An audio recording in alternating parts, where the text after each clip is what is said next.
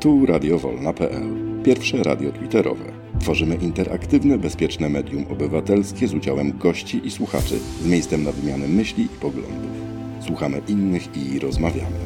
Zapraszamy na żywo do naszych cyklicznych autorskich audycji w pasmach tematycznych i edukacyjnych. Znajdziecie nas w przestrzeni Twittera na profilu radiowolna.pl. Nasze podcasty publikujemy na kanale YouTube, na Facebooku, a także na innych platformach podcastowych. Dołącz do nas, wspieraj i udostępniaj. Zapraszamy do odsłuchania audycji. Witam w radiowolna.pl, 21 dzień maja, godzina 21.01. Sportowe gadki. Pierwsza informacja jest taka, że mm, w czwartek potwierdzono mm, wypadek z udziałem e, męża e, Justyny Kowalczyk. Niestety pan Kacper Takieli e, zginął w lawinie w trakcie zejścia ze szczytu w, w Alpach. Mm, do tego tematu podejrzewam, że wrócimy za jakiś czas. Kiedy emocje trochę opadną, to na pewno warto porozmawiać o, o tym sporcie, o wyborach ludzi, o tym, co ich motywuje, to na pewno, a jeszcze większą uwagę poświęcimy temu, jak my to odbieramy. My, którzy e, jesteśmy obserwatorami, kibicami, fanami, mm, e, bo ilość hejtu, która się wylała e, po pojawieniu się tej informacji, choćby tutaj na Twitterze, jakby zmusza do refleksji. Mm, ja jestem zburzony tym, co się dzieje pod niektórymi postami, ale pozwólcie, że że, że wrócimy do tego za jakiś czas. Arturze, zapraszam Cię. Halo, halo, Arturze, słyszymy się? W każdym razie, mm, ja sam osobiście y, kiedyś już ten temat tutaj z Anią poruszałem, bardziej pod kątem y, tego mm, tak zwanej odpowiedzialności sportowca. I tam również rozmawialiśmy o alpinistach, ale ja myślę, że mm, ten, y, ten temat, który ja chciałbym podjąć, bardziej będzie dotyczył e, naszej naszego krytycznego podejścia do, do, do ludzi, którzy chcą uprawiać sporty. Mm, wrócimy do tego. Mm, Artur, jak naprawisz mikrofon, to śmiało wbijaj tutaj do nas i, i sprawdzimy, czy, czy działasz. E, ja korzystając z, z tego, że Jakub tutaj jest, jest człowiekiem, który jak najwięcej wie o piłce nożnej, chciałbym Cię, Jakubie, poprosić o to, żebyś nam podsumował e, półfinały Ligi Mistrzów bo wiem, że na pewno jest o czym mówić. Mecz, mecz e, mam nadzieję, że parę osób obejrzało, żebyśmy się tutaj mogli uzupełnić swoimi, e, swoimi mm, odczuciami. Jakubie, jesteś? Yy, tak, jestem, pewnie się ma. E, wiesz co, w, w, półfinały, jak to wiadomo, w życiu bywa, były dwa. Włoski, o nim dużo nie będę mówił, dlatego że E, widziałem tylko skróty, może nie wiem, 45 minut w całości z tego dwumeczu. E, z tamtej strony awansował Inter i on jawi mi się jako e, niezwykle niewygodny i trudny przeciwnik. Zresztą chyba ciekawie skonstruowany zespół, bo zdaje się, że są też w finale Pucharu Włoch z Fiorentiną, jeśli ja tam dobrze y, łączę kropki. Niewygodny, trudny do grania przeciwnik z, z, z mocną personalną obsadą. Y, więc y, drugi finalista Manchester City. Może się nie zgodzicie ze mną, ale ja uważam, że on łatwiej tam potyczki w finale mieć w Stambule nie będzie z, z, z tym włoskim zespołem. Natomiast drugi półfinał, o którym troszkę dłużej, to to jest, y, ja prywatnie uważam, zdarzenie, mm, które każdy kibic powinien jakoś tam sobie przetrawić i obejrzeć. Jeśli ktoś nie widział tego meczu, to nawet znając wynik, uważam, że warto gdzieś znaleźć w zasobach sieci e, ten mecz i go sobie obejrzeć, szczególnie pierwszą połowę. E, półfinał e, między City a Realem Madryt to, jak mówiłem tydzień temu, na moje oko spotkanie dwóch najmocniejszych drużyn w tej chwili klubowych świata. I o ile w pierwszym meczu skończyło się na 1-1 po takim e, ostrożnym chyba z obu stron e, z obu stron spotkaniu, to rewanż był był pokazem siły. Był pokazem siły Guardioli i jego zespołu. To, co wydarzyło się w pierwszej połowie, ja przyznam, że nie potrafię odtworzyć sobie w głowie w ostatnich latach czegoś takiego. E, dominacja, która tam nastąpiła, e, była, była nieprawdopodobna. Kiedy po 15 minutach pokazano statystykę celnych podań, chyba wszyscy widzący zapamiętają ją na długo. No tam było 130 podań celnych City do chyba 13 podań celnych Realu Madryt. W 30 minucie było, jakby ta proporcja była podobna. Ja nie wiem, czy, czy, czy Real wykonał z 80 celnych podań w, pier w pierwszej połowie. Zostali zmiażdżeni, zostali przemieleni przez maszynę Guardioli w sposób nieprawdopodobny. O tym y, warto pamiętać. To jest spotkanie dwóch niezwykle mocnych klubów. O Realu Madryt mówiło się no, najprawdopodobniej yy, może oni, może City, no, ale to był główny faworyt do wygrania Ligi Mistrzów. O tym, co w ostatnich latach ten klub wyczyniał w Lidze Mistrzów, wiemy wszyscy. Yy, nazwiska tam grające można by w każdej, w każdej formacji znajdować. Prawdopodobnie yy, kłócilibyśmy się tutaj, czy najlepszych na świecie, czy prawie najlepszych na świecie. A jak wyszli na, na Etihad, na, na City, to w pierwszej połowie nie potrafili zrobić y, trzech celnych podań. Naprawdę, naprawdę. To wyglądało tak jakby, tak jakby, to, to, tak jakby to było spotkanie, nie wiem, wiecie, no, gru, grupowe w Lidze Mistrzów z jakimś mistrzem Słowacji czy, czy, czy, czy mistrzem Rumunii. No. Mm, zostali zmiażdżeni, zostali przechytrzeni przez Guardiolę, który na takiej fajnej konferencji przed, uśmiechając się, powiedział, tym razem nie przekombinuje. No i nie, nie przekombinował. On tak naprawdę zagrał to, co City gra w tych swoich najlepszych y, meczach w tym roku. Dokładnie tym samym przewidywalnym składem. Mm, w sumie wygrali 4 do 0. Czy mogli wyżej? No pewnie mogli wyżej. No. Druga połowa to już był taki hamulec ręczny, takie kontrolowanie sytuacji. City przestało grać tą swoją potworną, koszmarną dla przeciwnika piłkę, tylko stanęli sobie niżej i grali z kontry, tak jak to Guardiola w zwyczaju ma. Pooszczędzać siły, e, minimalizować straty na to, że ktoś sobie coś ponaciąga, no bo oni przed, przed e, sobą mieli jeszcze finał e, zdarzeń ligowych, który de facto właśnie odfajkowali, zostali mistrzem. E, Anglii, e, nawet nie wychodząc na boisko, no bo Arsenal niespodziewanie swój mecz przegrał, więc nawet matematycznych szans już Arsenal na, na, na mistrza nie ma. No i przed nimi jeszcze finał e, Pucharu Anglii z United pod koniec maja, więc no wiadomo, oni celują w trzy trofea. Rozgadałem się, więc może się zatrzymam, potem się jeszcze chętnie poodnoszę, jeżeli, jeżeli będzie okazja i chęć do dyskusji. Dzięki bardzo. Mhm, dzięki Jakubie. E, tak, masz rację. E, Inter e, gra o finał Pucharu Włoch z Fiorentiną bodajże 24 maja. Zbigniew, zapraszam. No, witam wszystkich. Ja tylko w takich właściwie dwóch kwestiach, trzech, ale dwie się pokrywają. Oglądałem obydwa półfinały, a tutaj Manchesteru, u Manchesteru tośmy akurat oglądali tutaj takiej sali, klub, sali klubowej klubu z dyrektorem sportowym. Fajny komentarz usłyszałem po meczu, to miała być to puenta, ale powiem, że Manchester zagryzł Real. Ale teraz jak do rzeczy. Ja powiem tak. Mm, nie wiem, czy zwróciliście uwagę, żeśmy to troszkę komentowali. Ja tam nadmieniłem, że Real e, jakby miał, widać to w lidze, lekką zadyszkę. I w pierwszym meczu już to było widać. Przecież generalnie był Manchester lepszy. No, załóżmy, że tam wyrównana, można to określić ogólnie, no 1-1 i tak dalej, ale, ale, ale już symptomy były, on stanował na wysokości zadania i myśmy się tutaj, pamiętacie, tak liczyliśmy, że Real to jest taki specjalista od pucharów. No ale jedna rzecz mnie tu najbardziej zaniepokoiła, już abstrahując o wynik i faktycznie to, to tak jakby, ja wiem, z polską drużyną jakiejś drugiej ligi było grane taki, bo taki był poziom i gdyby było 7-0 czy, czy, czy więcej, to też bym nie był zdziwiony.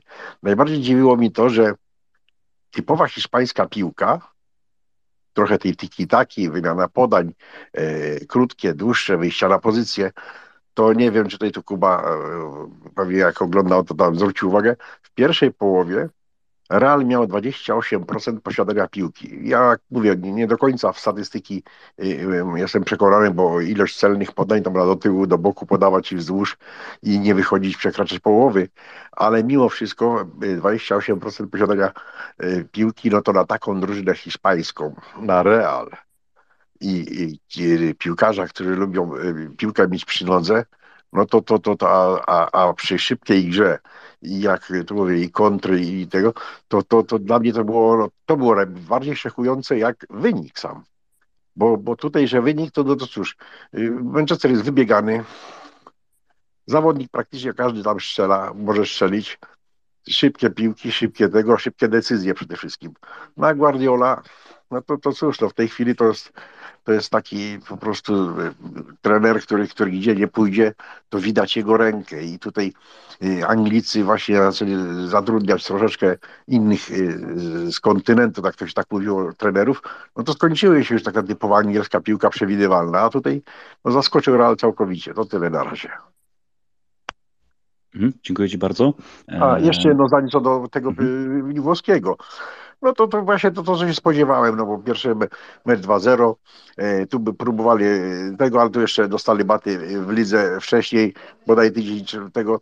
No nie spodziewałem się, to akurat taka troszeczkę miałka, to, to nie ten poziom był, chociaż to, to tutaj zgadzam się z, z Kubą, że Inter nie gra ładnego futbolu, gra niewygodny futbol, Także tutaj zobaczymy. Ja nie, nie wierzę w to, że zagrozi. Jeśli Manchester zagra w taki sposób, znaczy w taki y, ułożony tak przez Guardiolę, ale, ale w takim intensywności czy coś, to powinien sobie poradzić w finale.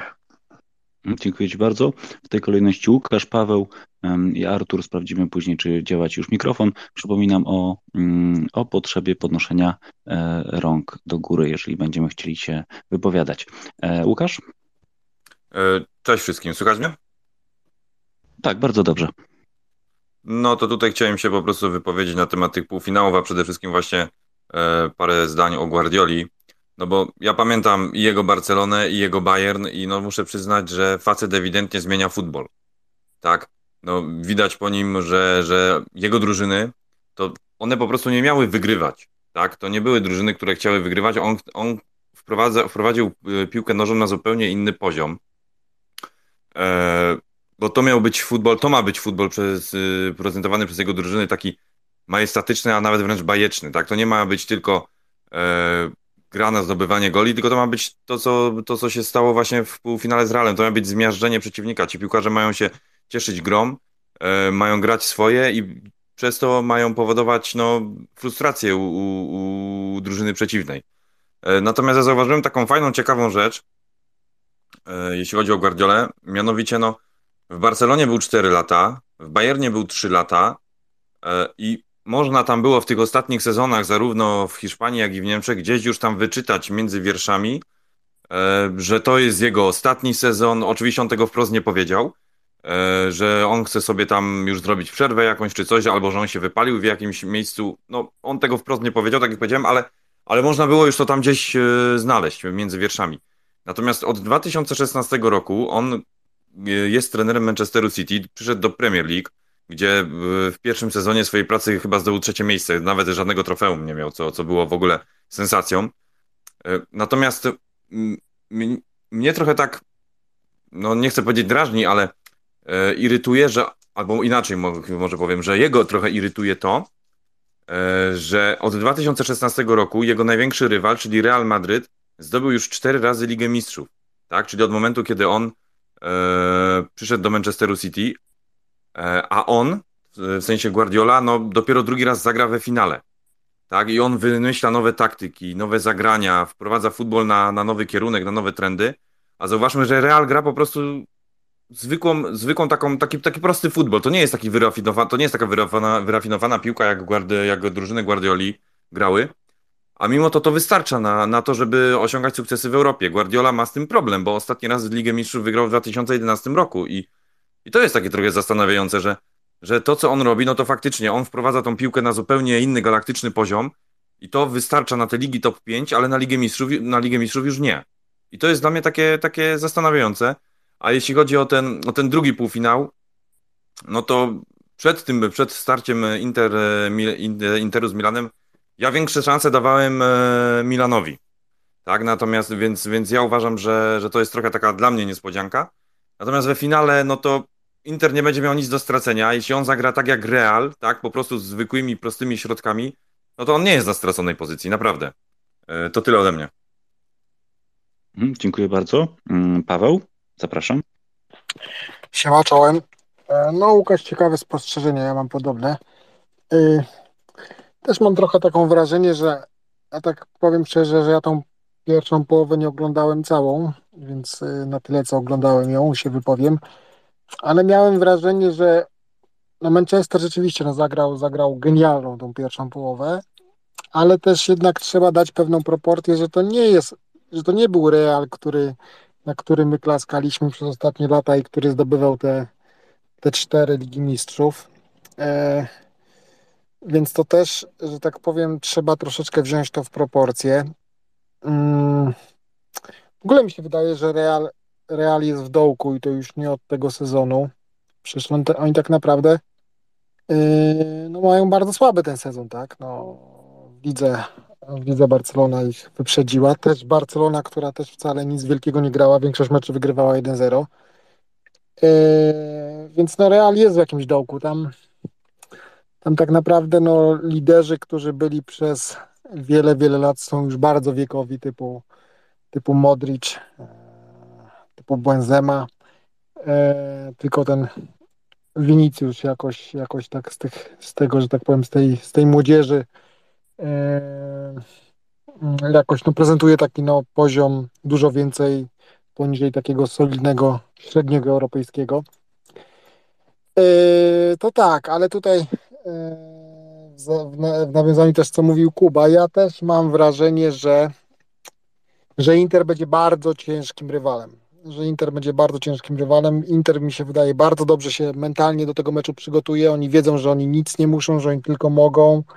Yy, nie pamiętam, ktoś mi teraz może przypomni, z kim, yy, z kim Inter grał, jak wtedy wygrał tą Ligę Mistrzów za czasów Mourinho. Yy, ale coś mi się wydawało, coś mi się wydawało wtedy, że oni też nie byli wtedy jakimś wielkim faworytem. Więc no wydaje mi się, że Inter będzie bardzo groźny. E, no i teraz właśnie w nawiązaniu do Guardioli, no bo to jest, no to jest bardzo ciekawe, to jest niesamowite, bo tak naprawdę no, to, co, to, co tutaj e, mówił Łukasz, tak, że on zdobył ostatnią Ligę Mistrzów w 2011 roku, tak, no mamy 2023, to mamy 12 lat, kiedy chłop prowadził no topowe drużyny, tak, no prowadził Bayern, który, mm, który miał, no, no był w prime swoim, mm, był w swoim prime, tak, E, prowadził Bayern, który, który tak naprawdę rok wcześniej zdobył, e, zdobył przecież Ligę Mistrzów za Jupa, e, no, nie, nie pamiętam jak się wymawia, więc, więc to ma jakiś problem z tą, Ligą, z tą Ligą Mistrzów. Chyba rzeczywiście trochę tam przekombinowywał w tych ostatnich momentach. Było to widać też bardzo w Bayernie. Ale fajnie, że się tak teraz do tego przyznał i to też, i to też świadczy o takiej ogromnej ogromnej pewności siebie, przekonania do tego, co ta drużyna na ten moment gra. E, jak każdy z nas jakoś tam śledzi piłkę nożną, to widzi, że w niektórych sezonach są pewne drużyny, które no wychodzą, no wychodzą zdecydowanie naprzód przed wszystkimi. No ja pamiętam ten sezon, kiedy, kiedy, kiedy Bayern e, Barcelonę tak rozgromił, nie wiem, to 8-2 chyba wtedy było. To było widać, że jest Bayern i długo, długo nic. No i teraz też mi się wydaje, tak jak Kuba powiedział, że grały dwie najlepsze drużyny na świecie w tym momencie, no to ja bym jednak powiedział, że według mnie grała najlepsza drużyna na świecie. No i na razie nie mamy długo, długo, długo nic, tak? No ten Real gdzieś tam jest dalej, tak?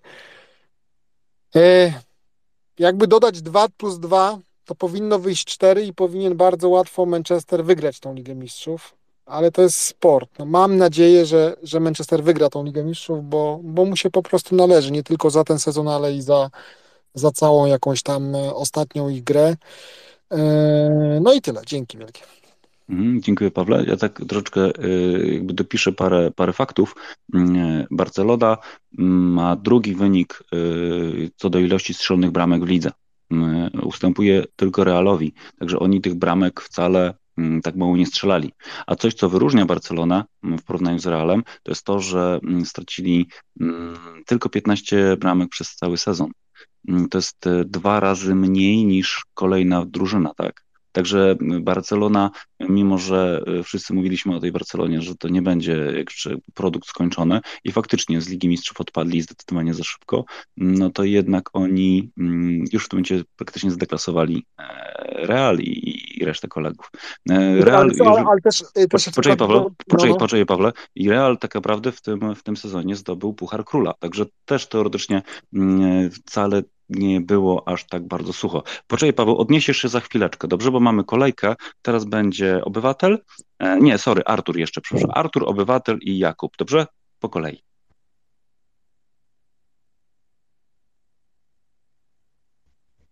Niestety, Arturze, nadal Cię nie słyszymy. O, przykro mi bardzo, ale musisz e, zrobić jeszcze jedną próbę. Obywatelu, zapraszam Cię. Dowierzam, tak? Słuchać mnie? Słychać? Słychać. No, to ja będę gadał zupełnie inaczej. Uważam, że wygra to Inter. Uważam, e, pozdrowienie dla Łukasza. Wiem, że Łukasz jest wielkim fanem Guardioli. Z Łukaszem mam jakieś tam, nie wiem, e, swoje układy i sobie tam piszemy pewne rzeczy. Pozdro Łukasz i pozdrowienia dla wszystkich. Bawcie się dobrze przy niedzieli. E, ja strasznie nie lubię City strasznie nie podoba mi się to, że mamy mnóstwo pieniędzy, mamy mnóstwo zabawek, tak jak robi Guardiola. Dla mnie to nie jest trenerstwo, bo za te pieniądze to byśmy, nie wiem, utrzymali, y, za pieniądze, które ma City, utrzymujemy ekstraklasę na poziomie prawie Bundesligi. Tak mi się wydaje.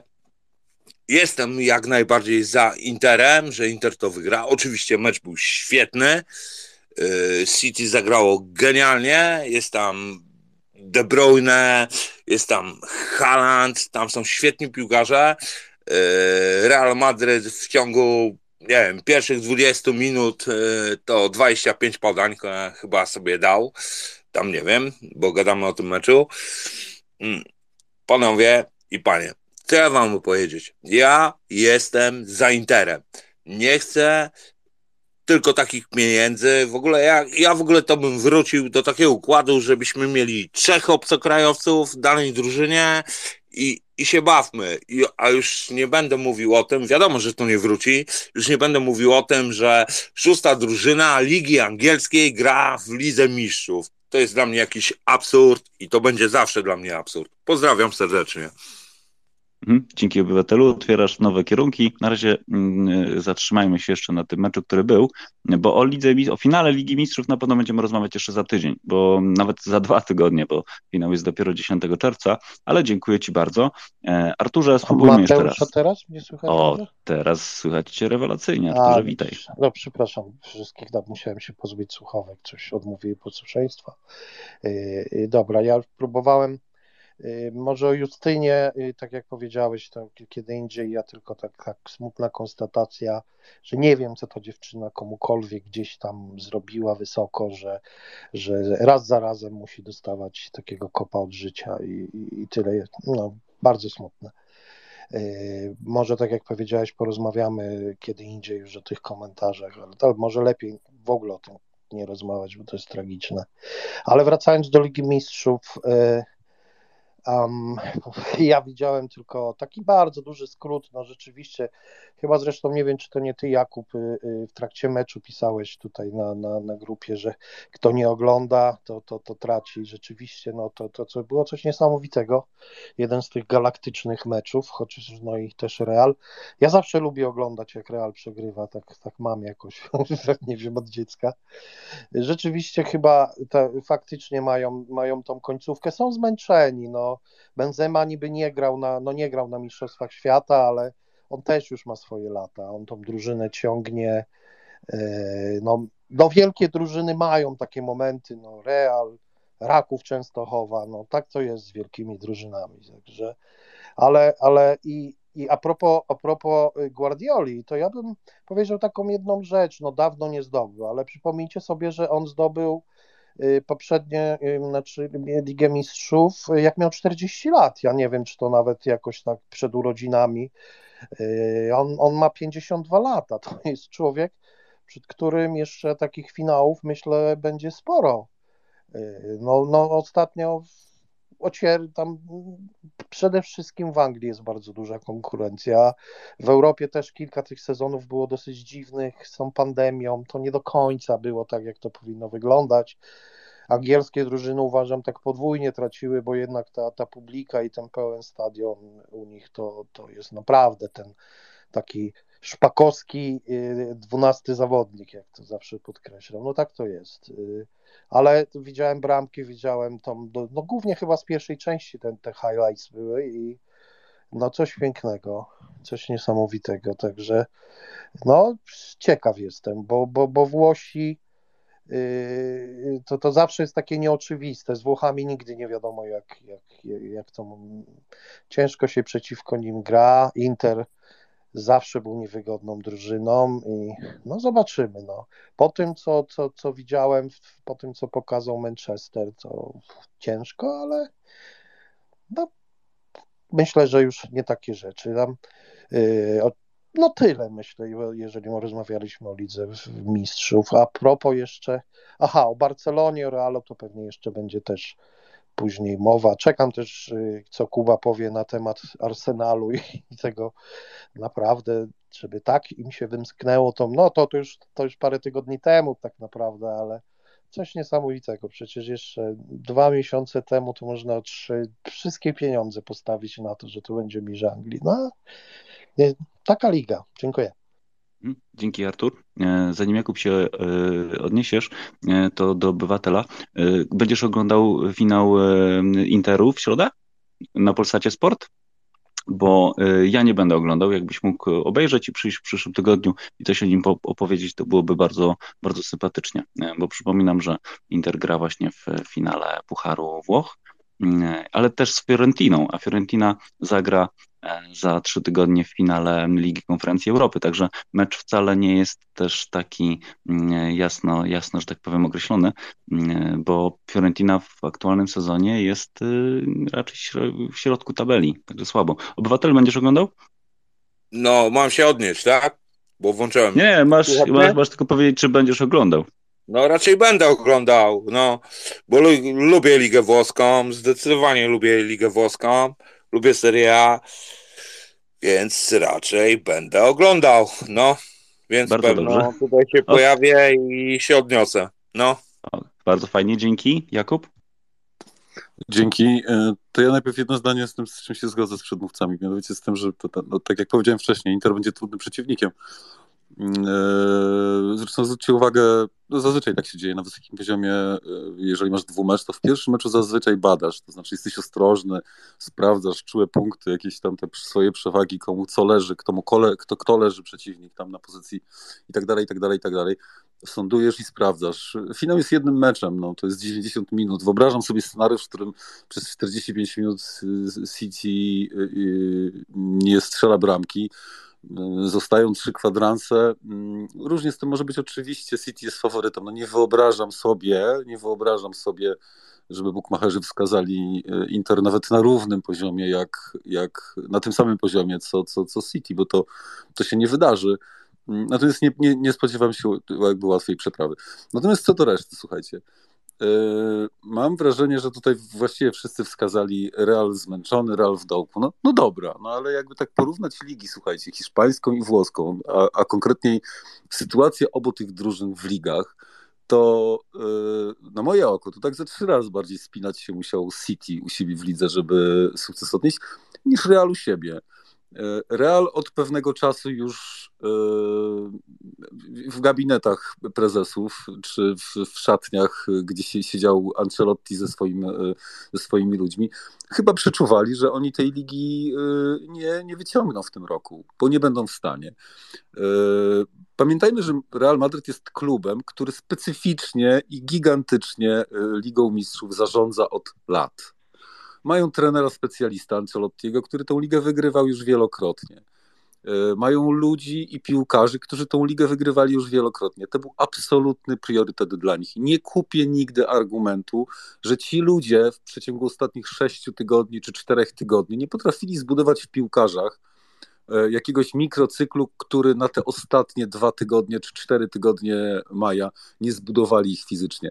E, nie kupuję tego, bo na tym poziomie się to nie dzieje. To by się mogło wydarzyć, gdyby to był, wiecie, klub z przypadku typu, typu y, lata temu, Boże, Villarreal na przykład, tak? Czy, czy jakiś inny klub, który z, z Anglii, typu Tottenham parę lat temu trafia do półfinału Ligi Mistrzów i nagle gorączka, co my teraz zrobimy, bo nam wpadają super ważne mecze, cały świat na to patrzy. To jest Real Madryt. Oni jechali po zwycięstwo w Lidze Mistrzów jak zawsze. Dla nich to jest codzienność. Więc ja nie kupuję argumentu, że są w dołku. E, poza tym Ancelotti, to jest faktor nieprawdopodobny. To Ancelotti wygrywał Ligę Mistrzów. Guardiola od lat tego nie potrafił zrobić. On w City jest lat ile? Sześć, powiedziałbym. Pięć razy wygrał ligę i na tym kończy się jego, jego story z wielkimi sukcesami mm, w City. E, tak, piłkarzy ma gigantycznych. Teraz trochę coś do obywatela się odniosę, jeśli pozwolicie. Jesteś w błędzie, jakby mówiąc o tym, że City sobie kupuje, a inni sobie nie kupują. Jak prześledzisz ostatnie lata, w zależności jaki tam okres, okienko czasowe założysz, to City wcale, wcale najwięcej pieniędzy, mój drogi, nie wydaje. Dużo więcej wydają takie kluby jak Chelsea, e, na podobnym poziomie pieniądze wydaje Juventus, Real Madryt, czy na przykład Barcelona. To zdaje się z pierwszego. Zgadzam się z tobą bo wjeżdżam od razu, wjeżdżam w, trzy, w krótką dyskusję, w krótką dyskusję. Zgadzam się z tobą, podobało mi się to, co mówiłeś o Realu Madryt. Zgadzam się z tobą w pełni. Okej, okay, okej, okay, ale po kolei, po kolei, obywatelu, po kolei. Nie widzimy się, także pozwól skończyć, wtedy będziesz mógł się odnieść, a przed tobą jeszcze Paweł chciałby skończyć też wcześniejszą myśl, także jakby y, budujmy tak, tak, tak polemikę, żeby się dało tutaj y, dyskutować. Jakub skończy, potem Paweł króciutko i potem obywatel. E, no i jeszcze chyba Paris Saint-Germain bym tam umieścił w pierwszej piątce, szóste. To, to jest sześć klubów, które pieniędzy wydaje najwięcej. City e, to jest, e, mm, to jest takie łatwo rzucane w jakichś takich portalach mało sportowych, że City to są miliarderzy, którzy kupują każdego, kiedy chcą, jak chcą. Kupują najlepszych, ale jest mnóstwo innych klubów, które robi to samo, płacą gigantyczne pieniądze, kupują e, najlepszych i tam, gdzie City jest w tej chwili, na tym poziomie sportowym od lat według mnie nie był nikt. To, co e, robi na boisku Guardiola, ktoś powiedział takie fajne zdanie, że on zmienia futbol. To prawda, to prawda, słuchajcie. On jeszcze bardziej niż do tej pory ludzie przed nim, jak Klopp, jak inni nowocześni trenerzy, uruchamia obrońców w grze ofensywnej. I to nie jest takie, wiecie, granie jak u nas e, Cash z Beresiem na prawej i lewej śmigają do przodu 40 metrów i robią wrzutkę. Tutaj jesteśmy na, na etapie, że oni znajdują stopera, czyli drewniaka, fizola, który tam, rozumiecie, na 20 metrów poda piłka, a dalej już nie potrafi, tak z założenia on wprowadza takiego Stonesa, który 4 lata temu był właśnie takim piłkarzem drewnianym, nieobrotnym, nie nadającym się do niczego innego, jak walczyć łokciami i wybijać górne piłki po rzutach rożnych. Gość w tej chwili w wyjściowym składzie niby jest stoperem, a tak naprawdę gra na 30 metrze od, od, od bramki Realu Madryt i robi przewagę. I powoduje, że taki Modric z krosem, zamiast grać z przodu, czekać na piłkę i grać swoją piłkę taką, jak grają zawsze, to Modric z krosem przez całą pierwszą połowę grali jako lewy obrońca, wymieniając się pozycjami, bo łatali dziury robione właśnie dzięki przewadze Stonesa e, tam z przodu. Są nieprawdopodobne rzeczy. E, ja nie chcę wam powiedzieć, nie chcę wam powiedzieć największy klub ostatniego dziesięciolecia w tej chwili City. Ja chcę wam powiedzieć, obejrzyjcie ten mecz, bo Real Madryt na pewno był znakomicie przygotowany na ten mecz. Każdy widzi drabinkę, każdy widzi, gdzie z kim się może potencjalnie spotkać. Wiedzieli, że wpadają na City na, w półfinale i byli na to przygotowani a pomimo tego to 45 minut wyglądało tak, jakby y, zawodników City było 16 na boisku. Naprawdę. Zostali, zostali mm, mm, mm stratowani. Y, konkurencja w Anglii, opowiadam o tym co tydzień, jest gigantyczna.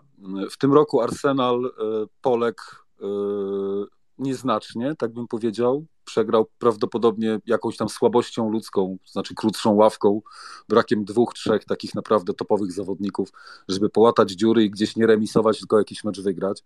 Gdyby ze dwa mecze z tych 36 czy 37, które są za nimi, zakończyły się nie remisami, tylko zwycięstwami, oni byliby na styk nadal z City i w ostatniej kolejce pewnie by się mistrzostwo yy, yy, decydowało. U, ułożyło się inaczej. Teraz w ostatniej kolejce przegrali nieoczekiwanie na wyjeździe z Nottingham Forest ze słabym przeciwnikiem, ale przegrali 0-1 i dzięki temu, siedząc przed telewizorami w hotelu, Manchester, zawodnicy City mogli się cieszyć z Mistrzostwa Anglii, wywalczonego naprawdę w kosmicznie trudnych warunkach, e, nawet jak na e, e, właśnie moc ich zespołu, którą Guardiola tam od lat wprowadza. I ostatnie zdanie. W pierwszej połowie, jeżeli ktoś będzie to jeszcze oglądał, albo może ci, którzy oglądali, to pamiętają, była taka scena, kiedy to Viniciusa, tego, tego świetnego gwiazdora, Realu wypuszczono w taki bój jeden na jeden biegowy z emerytowanym już prawym obrońcą City, Walkerem. I wyobraźcie sobie, że mm, gość, który Vinicius, który potrafi zabijać chyba każdego zawodnika, przeciw któremu gra, jest po prostu szybszy. Ten, ten, ten, ten, tą, tą gonitwę przegrał w sposób mm, no aż powiedziałbym humorystyczny. No, on zabrał mu piłkę tak, jakby zabierał chłopakowi, który ma 14 lat, Walker. Mm, to są rzeczy dla mnie, mm, może nie epokowe, ale niezwykle istotne. Jeżeli jesteśmy kibicami piłki nożnej, to powinniśmy to naprawdę przetrawić, opooglądać, bo dzieją się rzeczy zupełnie według mnie, zupełnie według mnie wyjątkowe. Dziękuję bardzo. Dziękuję. Mm, wypowiedź długa, ale merytoryczna, także wybaczam. Dzięki bardzo. E, Paweł, miałeś tam e, chęć e, jeszcze się odnieść do mnie wcześniej. Potem obywatel, Zbigniew i Adrian. No to tak szybko tam w sprawie tego Realu. No, utrzymam się przy swoim zdaniu. To, to, to, że liczby mówią, że Barcelona strzeliła dużo bramek w tym sezonie, no to trzeba też troszeczkę spojrzeć na to. Po pierwsze, i ile meczów wygrała 1-0, bo to, że tam się udało z kimś tam nastrzelać bramek, to też nie świadczy, że ona w ogóle dominowała w tym sezonie. Po prostu mnóstwo tych meczów było na 1-0, kiedy grała fatalnie, kiedy, kiedy tych meczów się nie dało Barcelony po prostu oglądać. Czasami nieraz komentowaliśmy, e, komentowaliśmy takie mecze na, e, na kanale.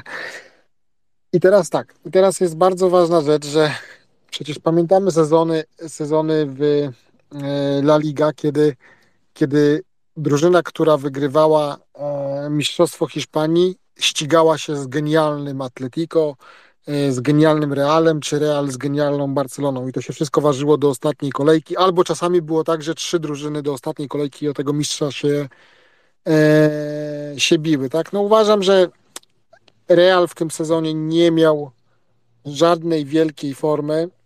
E, a Barcelona chyba, tak spojrzeć na ostatnie, na ostatnie lata La Liga, to chyba jest takim, no jednym chyba ze słabszych mistrzów jaki, yy, jaki był. No i to też jednak obnażyło, obnażyło to formę Barcelony yy, w Lidze Mistrzów, ale też i ten półfinał, ten półfinał, którym właśnie, no zgodzę się, że Manchester rzeczywiście no, zagrał dużo na dużo wyższym poziomie niż, niż można byłoby się spodziewać, ale no jednak taka, taka dominacja jest aż upokarzająca dla Realu. Dzięki. Dziękuję bardzo. E, obywatel? No to witam znowu. To może się szybko odniosę do tego Realu, a właściwie do La Ligi, bo ten sezon La Ligi był bardzo słaby, nie oszukujmy się. No. A to, że Real dostaje Bęcki, to mnie bardzo cieszy, bo jestem kibicem Atletico od lat, ale to taki dowcip. Ciekawsza jest Bundesliga. Słychać mnie w ogóle? Słychać. No, no, ciekawsza jest Bundesliga w tym roku, na przykład. Tak, tak to widzę. A kończąc jeszcze tam z Guardiolą, bo tam Kuba dobrze mówił, mówił o tym, że Chelsea więcej pieniążków wydaje, Newcastle wydaje więcej pieniążków i tak dalej niż City, to chciałbym mu powiedzieć, żeby sobie spojrzał tak, nie wiem, z 5 lat temu, 10 lat temu, żeby zobaczył, y, ilu Guardiola ma na przykład zmienników na każdą pozycję, bo ma po 4-5 zawodników na takim poziomie, że mogą grać w każdej drużynie, w każdej lidze top 5. No, nie wiem. No i tyle. No co? Tyle mam do powiedzenia. Dziękuję bardzo. Zbigniewie? No ja tylko tak trochę uzupełnienia, bo tu z, z w większości się zgadzam. Troszkę mam troszkę inne zdanie w niektórych przypadkach, ale, ale takie jakby, jakby, jakby osobiste odczucia czy sympatie, tak jak tutaj mówi, ten kibicuje Realowi, ten Manchesterowi, a inni Interowi. Ja tylko tak tu nadmienię, bo jakby chcę poprzeć troszkę tą Kubę, jak, jak tak pewne rzeczy tu mówił, a ja to rozszerzę. Fakt, faktem jest, że mm, co innego jest półfinały, ćwierćfinały, czy, czy grupowa, co innego finał, bo to jest jeden mecz. Jeden mecz i to wszystko. Ja stawiam mocno jako faworyta po tych ostatnich y, y, obejrzeniu tego, tego półfinału i, wcześniejszych meczów y, na Manchester, z tym, że faktycznie jest niewygodny Inter, ale tu inaczej to kwestia będzie rozegrania taktycznego, bo Real to mi się wydaje, że, że, że chyba to, to, to popełnił taki błąd, który, który, który który y, mnie się wydaje, że y, wyko znaczy wykorzystał to odpowiednie ustawienie Guardiola, bo tak, zauważyliście, że Haaland bardzo mało takie wchodził, jak to, jak to jego były takie słynne te wejścia, bramki i tak dalej, i bo się skupiali, żeby Halanda pilnować, w większym czy mniejszym stopniu przekazywali go sobie, czy to strefami, strefą, czy, czy indywidualnie, w każdym bądź razie on wychodził i to, to, co Manchester zagrał, to to, czego brakuje Barcelonie, że właśnie Lewandowski wychodząc, to nie ma kto bramki praktycznie strzelić. Bo jak już ktoś ma dograną piłkę, to takiego kiksa wali. A tu zobaczcie, że y, bramki padały praktycznie z mizernym udziałem Halanda, ale absorbował tyle, że, że, że, że właściwie to, to, to się właściwie Real gubił. I jeszcze ostatnia kwestia, to powiem tak. Faktycznie poziom w poszczególnych ligach się bardzo obniżył, poza angielską. E, bo tutaj z góry można przewidzieć e, w La Liga 3-4 e, drużyny, które będą próbowały sobie przeszkadzać i, i za faworytów będziemy stawiali jedną, dwa lub Atletico trzecie. To samo jest we francuskiej lidze, to samo jest we włoskiej, chociaż we włoskiej się teraz przetrasowanie robili, ale to troszeczkę tam te punkty oddegowane, już nie będę tego rozwijał ale generalnie to jest przewidywalne. Natomiast w angielskiej lidze to trzeba powiedzieć tak, no pewnie, że teraz możemy patrzeć z perspektywy, że jest e, Guardiola w tym Manchesterze i tak dalej, ale 6-8 drużyn to mogą jeden drugiemu namieszać. Ja nie mówię, że ósmą, którą byśmy sobie wytypowali, to, to będzie walczyć o mistrzostwo, ale może każdego mistrza pozbawić mistrza, o tak bym to nazwał, e, bo, bo może punkty odebrać, więc bardziej wyrównana jest liga, bardziej zaangażowane i tutaj można powiedzieć, że mówić, że nazwiska takie, no pewnie znamy nazwiska ograne już w poszczególnych ligach, ale tutaj, tutaj po prostu no, dobre zmiany, dobre tego. Mi się wydaje, że ja stawiam, stawiam na Manchester ze względu na to, że jakby Inter stracił pierwszą bramkę, będzie się musiał odkryć, a tutaj to i szybkość, i siła po stronie Anglików, także tutaj jest tego. Jeśli będą grali takie na przeczekanie i jedną akcję i tak dalej, to być może to się im y, uda Interowi, że będą jak się bronić, jak, jak tego y, autobus postawią, czy w takiej, czy w innej formie. Mają kim postraszyć, że tak powiem, ale to mi się wydaje, że na Manchester może być mało. To tyle. Mhm, dzięki Zbigniew. Ja się szybciutko odniosę, żeby mi nie uciekło. E, powiem wam, że oglądałem ostatnio dwa mecze Manchester City. Jeden to był z Evertonem i drugi to był ten z, e, w, półfinalu, w półfinale z Realem. I jeżeli Manchester City dominował nad Evertonem, wygrali 3-0 i faktycznie to, co Kuba mówił, że obrońcy praktycznie stali na połowie, połowie przeciwnika i praktycznie zamykali y, absolutnie y, pole gry zwężali na, na tyle mocno, że, że Everton mógł tam oczywiście się odgryzać, ale jakby wykorzystanie obrońców było takie, takie specyficzne. To, to, to absolutna zgoda z Kubą. I, I ja rozumiem, że Manchester City gra z Evertonem, tak? Jest różnica, jest, jest, jest jakby mm, gdzieś tam widać różnicę klas, ale kiedy ja to samo zobaczyłem e, w meczu z Realem Madryt, gdzie Luka Modric nie istniał przez 60 minut, w ogóle Modricza nie było, gdzie nad Modricem się zachwycaliśmy na Mistrzostwach Świata. Modric zawsze był takim y, wykładnikiem profesora, który tam na pewno przytrzyma tą piłkę, y, odwróci się, zagra do przodu. Tego absolutnie w Realu nie było widać. Y, więc tutaj chyba wszyscy się zgadzamy, że Premier League w tym, w tym sezonie odjechała wszystkim I wtedy, kiedy oglądamy sobie Inter z Milanem i mówimy, nie no, dobry mecz, całkiem sobie przy, jakby dobrze radzą, fajnie się na to patrzy, ale jakby ten poziom jednak niestety jest trochę niższy. I tutaj mm, ubolewam, ale moim zdaniem finał będzie, będzie jednostronny. Mm, wynik będzie e, na korzyść Manchesteru, moim zdaniem, i wszystkich zachęcam do tego, żeby ten mecz obejrzeli. Przypominam też o finale e, Ligi Mistrzów Kobiet, e, chyba 3 czerwca, zaraz sprawdzę. A tymczasem witamy Adriana, zapraszam Cię.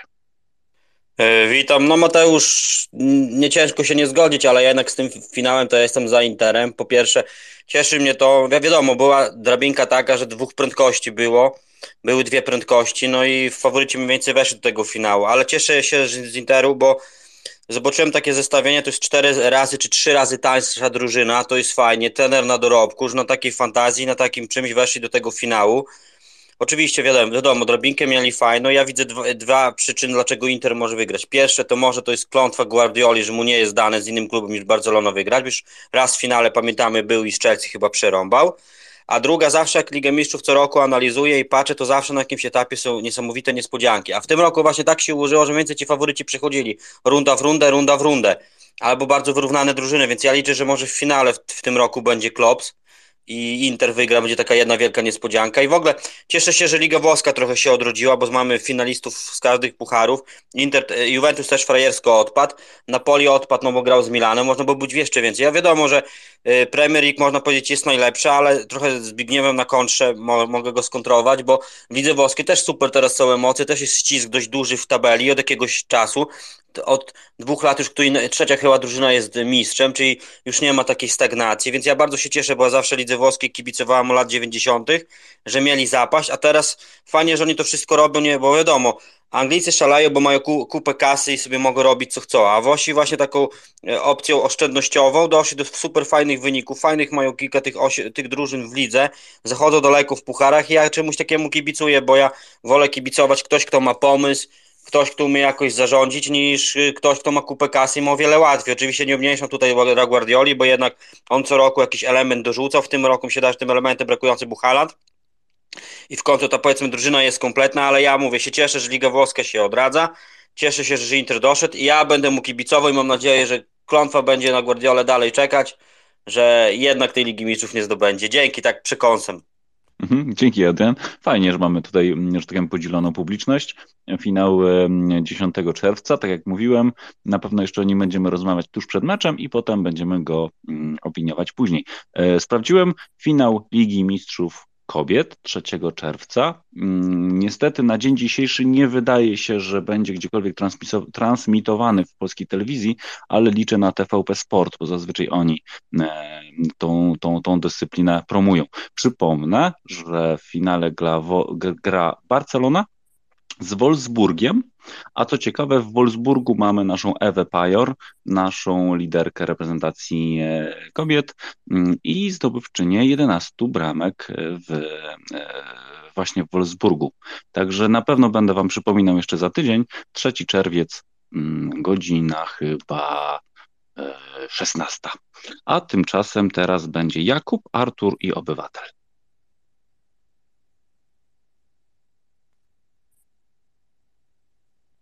Jakub?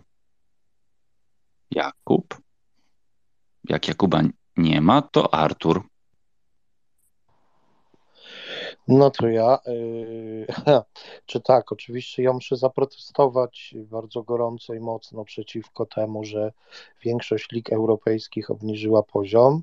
Yy, owszem, zgodzę się może w przypadku kilku lig zachodnich, natomiast Liga Polska zanotowała niesamowity wzrost głównie dzięki udziałowi galaktycznej drużyny Rakowa Częstochowa, y, który oczywiście y, postępując tak, jak postępują drużyny wielkie, troszeczkę odpuścił sobie końcówkę, żeby po prostu już nie zdominować tej ligi kompletnie, więc, więc tutaj, tutaj zero zgody. No, po prostu dzięki Rakowowi to momentami no, była to bardziej interesująca liga niż liga angielska. Artur, ja dodam Ci więcej. Ja myślę, że Real Madryt przegrał teraz specjalnie, bo oni się szykują w przyszłym roku już na Raków w Lidze Mistrzów, więc tak, oni już wiedzą, teraz wiedzą, odpuścili. Muszą, tak, tak, tak, tak, zdecydowanie wiedzą, tak. Że, że muszą zbierać siły, siły. Benzema był kiedyś może nie na pielgrzymce, bo on akurat nie, nie, nie, nie, nie z tej strony, ale był odwiedzić i on już wtedy widział, że będzie ciężko. Yy, także, także bardzo, bardzo są też niepewni stadionu, ponieważ stwierdzają, że to musi być jakaś pułapka. Także, I ten Leo Messi to on nie chce wcale wrócić do Barcelony, tylko on wiesz, wyląduje w Częstochowie. A macie Ale tam jakieś no tak, lotnisko? Jest, w Rudnikach oczywiście. A, no, Ale- to, no to szykuj się. Tak, tak. Jest, skoro Radom o wiele mniejsze, no to myślę Częstochowa następnie. Wieża kontrolna już stoi, taka dosyć, dosyć klasyczna, ale ma Ja myślę, że macie tam tak, 126 metrów. macie tam tak mało miejsca, że wasz pas, pas startowy będzie pionowy, także No, zwróć uwagę. widzisz, dokładnie. A Ale teraz ja Jakub. tylko tak trochę przewrotnie a propos, bo mówimy, no, no raku wiadomo. A nie wiem, czy wiecie, zadyszka się skończyła, ponieważ gdzieś rzutem na taśmę chyba dzisiaj z Wisłą Płock wygrali, także coś takiego nastąpiło. No uważam, że troszeczkę też niepotrzebnie ten prezent dali Lechowi, bo ta fajna była ta seria, nie wiem już 309 meczów zwycięstw. Arturze, ale z tego co ja pamiętam, to Raków nie gra w Lidze Mistrzów i rozmawiamy akurat o tamtej, No ale no, no ja już przygotowuję, wiesz, grunt, nie? No. Na Ligę Ale- Mistrzów z Ale Rakowem. tak No wracając okej. na ligę, może mniej mistrzów, ale tutaj już kończymy te, te ligi. Chciałem tylko zwrócić uwagę, że gdyby ktoś, kto kompletnie nie, nie, nie wiedział, kto jest kim, i, i tylko zobaczył mu nazwisko Lewandowski i porównał sobie te ligi, no to popatrzcie. Lewy opuścił Bayern. Bayern pierwszy raz od uj, dobrych, bym powiedział, 10, jak nie więcej lat, może wypuścić mistrzostwo z rąk. Yy, Lewy przeszedł do Hiszpanii, pierwszy tytuł chyba od czterech czy pięciu, czterech, nie, nie wiem, nie pamiętam, pięciu czy czterech lat. Yy, Z tego co wiem, chyba nadal jest królem strzelców w tej chwili, nie wiem ile tam jeszcze kolejek do końca zostało.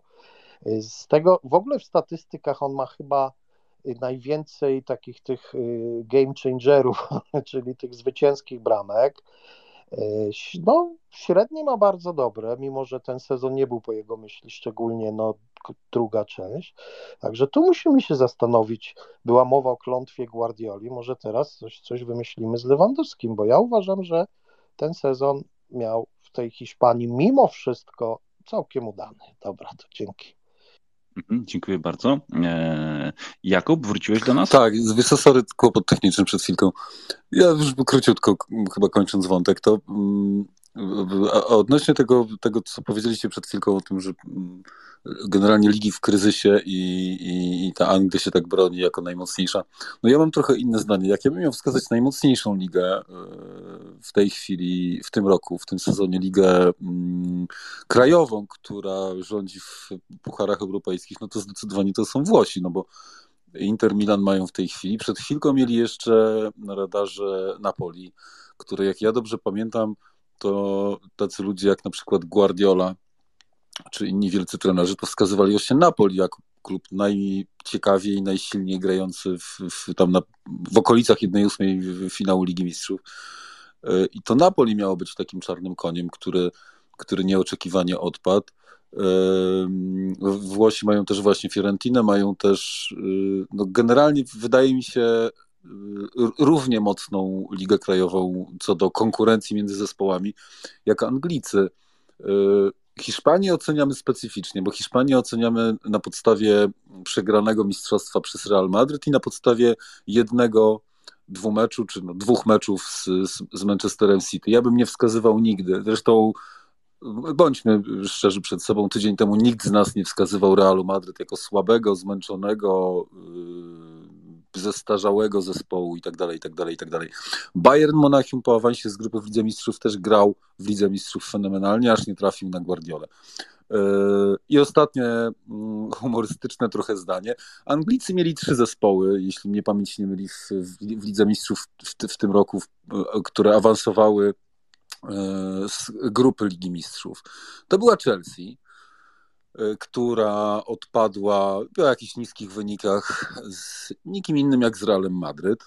Był też Liverpool, który trafił, no może zaraz powiem na kogo trafił, ale potrafił stracić w ciągu 60 minut u siebie 5 bramek z jednym zespołem, przez to odpadł z Ligi Mistrzów. No i ten Liverpool odpadł z kim? Z Realem Madryt. I Real Madryt, który odprawił dwie mocne albo bardzo mocne zespoły angielskie, trafia chwilę potem na City i dzieje się to, co się dzieje. To pozostawiam pod rozwagę. Czy ci Anglicy y, hurtem y, Arsenal, Tottenham, Chelsea, Liverpool, City, United są tacy mocni?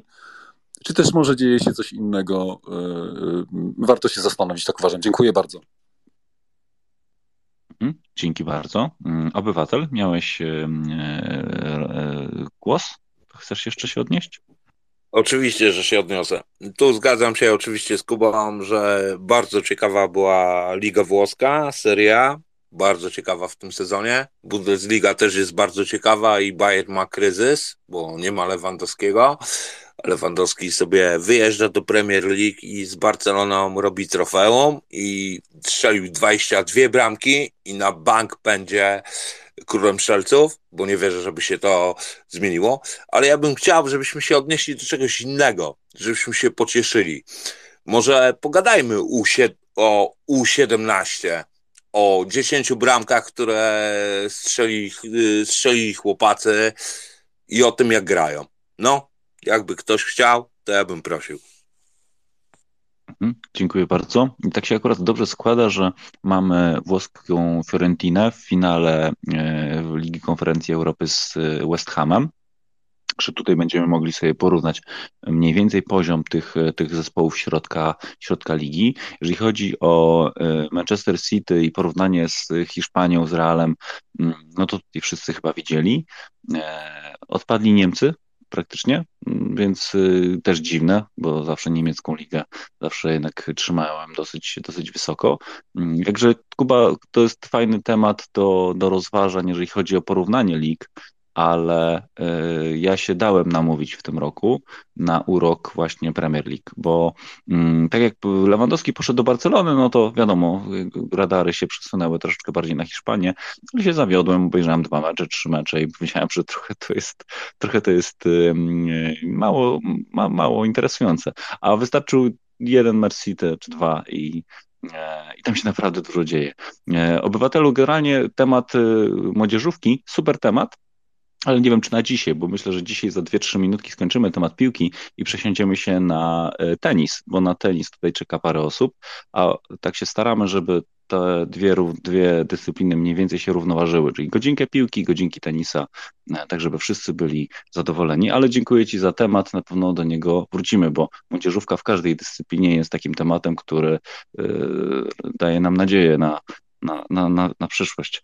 Mm, teraz będzie chyba Songo, chciałeś coś powiedzieć, ale bardzo proszę na temat. Ja tylko chciałem Zbyszka puścić wcześniej i później ja. Okej, okay, dzięki. Pewnie coś chcesz o piłce powiedzieć, a ja chciałem taką małą dygresję. Dobra, Zbigniew? No ja tylko tak chciałem gwoli sprostowania, bo rzuciłem kij w mrowisko odnośnie tych poziomu lig. Chyba nie do końca sam zrozumiany. Nie chodzi, że o przewidywalność, czyli jakby ten poziom jest przewidywalny we wszystkich ligach i zaznaczyłem, że trochę pozmieniało się we Włoszech, między innymi też, bo nie, nie, nie, nie, nie głównie z tego powodu tych ujemnych punktów, takich przywracania trochę tej atmosfery i tak dalej, ale tu właśnie od, trzech lat co to troszkę się zmienia i, i lider stuprocentowy, czyli Juventus, no praktycznie jest wyautowany. A chodziło mi o to, że przewidywalność ligi, czy y, drużyny, które mogą jakieś sobie krzywdę zrobić, to jest najmniej w, Anglii. No jest, wiadomo, że jest trzon typu jak Manchester, czy tam był Liverpool, czy w tej chwili, w tym roku ładnie y, Arsenal, ale generalnie to jakby ta moc ligi była, że jest ileś drużyn, o podobnym profilu, czy po podobnym y, charakterze gry, y, czy, czy poziomie, a tutaj, no to, to, to, to jak weźmy La Liga, no tak jak powiedziałeś, że tutaj bardziej oczami yy, oglądamy, bo, bo, bo gra Lewandowski, ale to, to są przewidywalne drużyny, generalnie jest poziom, jest 3-4 drużyny w każdym tym. Co do Ligi Niemieckiej, po prostu coś się zaczęło dziać, grają schematycznie, przewidywalnie i dlatego sobie na arenie międzynarodowej rady nie dają, a przetasowania w Bayernie, no to, to widzimy, co w tej chwili jest, y, co się dzieje. Niesnastki w klubie z zawodnikami, ponadto już to jest drużyna leciwa i tu po Bayernie to się niewiele spodziewajmy. nawet jak zdobędzie mistrzostwo, to będzie, jak to się ja mówię, okupione dużym cierpieniem. Także tutaj tego. I ostatnie zdanie, faktycznie chłopaki U70 5-2, 5-1, 5-3, 5-1, wygrane dwa mecze, właściwie już są w ćwierćfinale. Kwestia jeszcze, jak, jakie miejsce zajmą, bo to będą walczyć albo z Hiszpanami, albo bodajże jak se, już uciekła mi ta drużyna ostatnio. No w każdym bądź razie to, to faktycznie temat jest warty ruszenia, bo to przyszłość naszej piłki. To tyle. Mhm, dziękuję bardzo. E, ja myślę, że jakby tematy piłkarskie mm, fajnie nam się tutaj jakby rozgrzały i jeżeli będziecie chcieli, to możemy jakby to rozwijać e, jakby też w, w, kierunku właśnie młodzieżówki. Uważam, że to jest bardzo fajny, bardzo fajny kierunek, ale najpierw przebrnijmy przez finał Ligi Mistrzów, przebrnijmy przez zakończenie lig, przez pierwszą rundę y, jakichś tam zmian, zmian w składach przez mecz z Mołdawią, z Niemcami i wtedy będzie może czas na młodzieżówkę. Jeszcze chciałbym e, Wam przywołać jeszcze parę tematów piłkarskich, które są tak troszeczkę obok, między innymi niefortunna wypowiedź e, dwóch e, zawodników Barcelony na temat podziękowań dla Rosji. To tak całkiem przy okazji, żebyście, że tak powiem, też się kiedyś może mm, z, z tym zapoznali. Mm, z... Albo dobra, już piłkę zostawmy, nie będziemy tego, tego ruszać. Słuchajcie, zakończył się turniej w Rzymie, e, ranga 1000, 1000 punktów e, rankingowych. E, w finale Rybakina wygrywa z Kalininą 1 do 0. Kreczuje Ukrainka na samym początku drugiego seta. Finał nie wiem, kto oglądał, bo był bardzo późno w nocy. Miał się zakończyć o godzinie 19. Rozpoczął się o 23. E, trwał do paru minut, parę minut po północy. Zimno, mokro, nieprzyjemnie.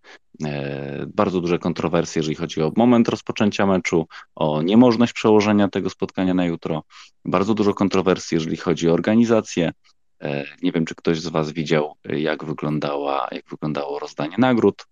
E, w tym, turnieju. I chciałbym, żebyśmy się y, dla tych, którzy oglądali, mm, chciałbym poprosić Was o Waszą opinię też o udział Igi Świątek w tym, w tym spotkaniu, a wcześniej jeszcze Songo chciał się odnieść, także taki będzie troszeczkę off topic. Mm, a dla tych, którzy oglądali, bardzo proszę o zgłaszanie się. Będziemy się tutaj, że tak powiem, przenosić w świat tenisa. Songo?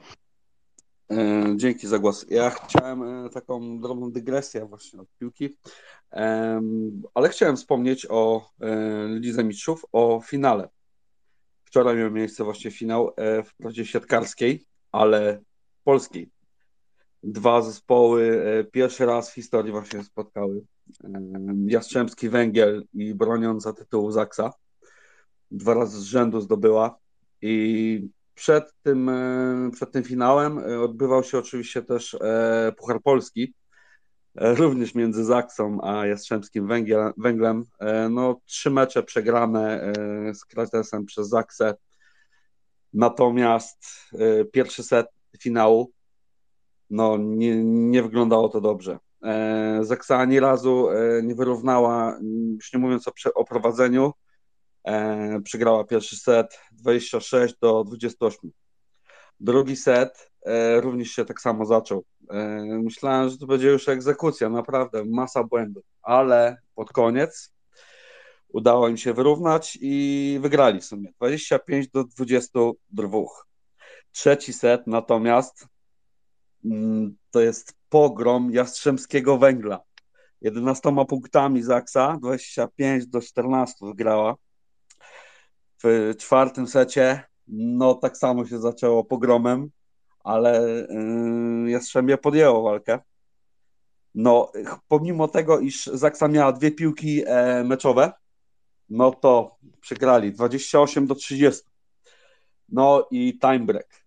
Spokojnie prowadzenie od samego początku i wygrana Zaksy. Trzeci raz z rzędu, trzy lata Zaksa jest mistrzem. E, bardzo dziękuję i naprawdę mamy też również świetną siatkę, a finał naprawdę piękny. Dziękuję, dziękuję. Dziękuję Ci, Songo, bardzo za tą, za tą wrzutkę. Faktycznie, my się tutaj skupiamy na dyscyplinach narodowych, a tutaj mamy dwie polskie, dwie polskie drużyny w finale Ligi Mistrzów e, piłki siatkowej. Gdybyśmy mieli więcej czasu i, i, i, i albo nie wiem, trzecie oko, to byśmy na Polsacie ten mecz obejrzeli, ale faktycznie wczoraj jest Kędzierzyn-Koźle, Jastrzębski Węgiel 3 do 2 no musiało być fantastyczne spotkanie i teraz żałuję, że nie widziałem, ale, ale jeszcze chyba może poszukam. Dzięki bardzo. E, dobrze, a teraz w kolejności panowie. E, tenis, Zbigniew, Paweł i Artur. No dobrze, ja tylko jedno zdanie zupełnie y, odnośnie siatki. Y, to y, Zaksa przegrała nie w Pucharze, a o, w playoffach o Mistrzostwo Polski trzy razy po 3-0. To tak gwoli ścisłości. Mecz był dość na dość wysokim poziomie. Największe zaskoczenie, że poza kibicami Zaksy i Jastrzębskiego dużo było Włochów, czyli sala była wypełniona. To tyle. Co do tenisa. No, oglądałem te mecze. przepraszam, Zbigniewie, czy mógłbym tylko coś dodać do tego finału? Bo to No, już przechodził do tenisa. Ja chciałem tylko jedną rzecz. No strzelaj. Okej, to chciałbym tylko powiedzieć taką, ja muszę zawsze trochę tego dziegciu wrzucić. Otóż yy, yy, Jastrzębska Skupa Węglowa ma 6 miliardów długu i tak a propos tego, jak wygląda polska liga i dlaczego państwo nie powinno sponsorować klubów, bo to jest porażka, a to tylko tyle. No dobrze, ale wracając teraz do tenisa, no oglądałem te mecze. Zacznę od początku, to znaczy od y, Igi. Iga wyjątkowo obiecująco zaczęła turniej i wyjątkowo obiecująco z Rybakiną. Drugi set, coś zaczęło się dziać i teraz no, według jej wyjaśnień, no to pod koniec drugiego seta coś tam nadciągnęła i tak dalej. Rozumiem, że, że taka była, e, prawda jest, bo tu też tak różne, że tak powiem, chodzą e, pantoflowe głosy, ale to, to, to ja nie do końca wierzę.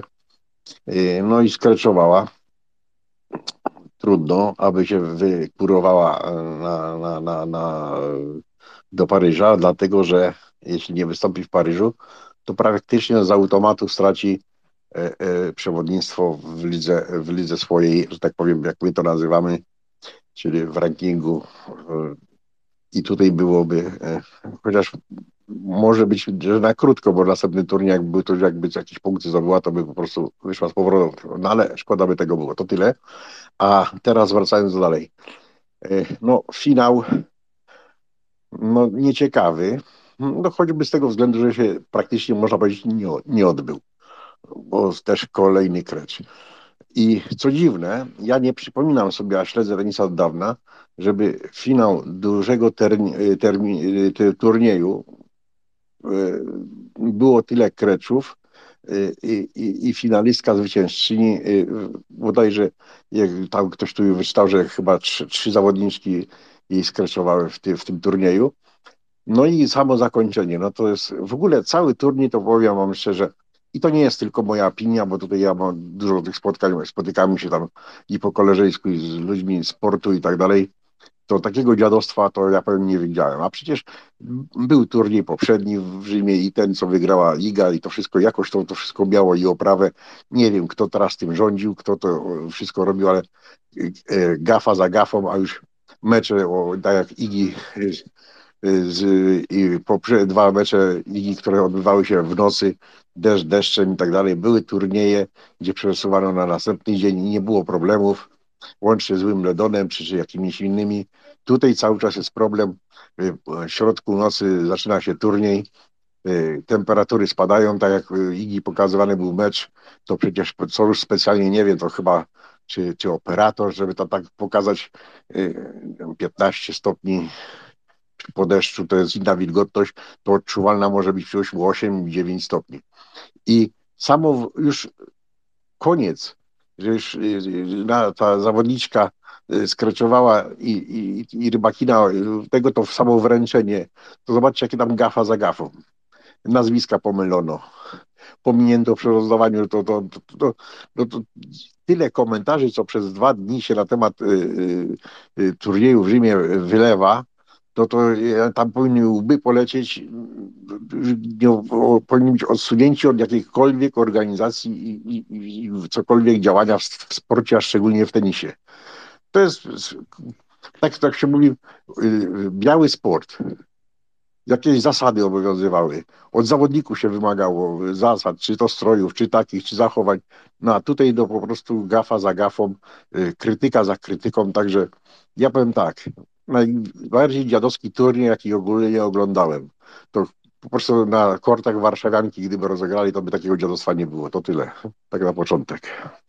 Mhm, Dziękuję Zbigniewie. Ja myślę, że warto tutaj jakby przywołać e, tak by konkretne fakty, co się działo, bo nie wszyscy ten mecz obejrzeli. E, Także mm, Paweł, e, teraz masz głos i jakbyś mógł tak troszeczkę bardziej szczegółowo opowiedzieć, e, co tak naprawdę nas bulwersowało, to też te osoby, których, które meczu nie widziały, jakby zanurzą się troszeczkę w ten, w ten dziwny świat tenisa. Bardzo proszę, Paweł.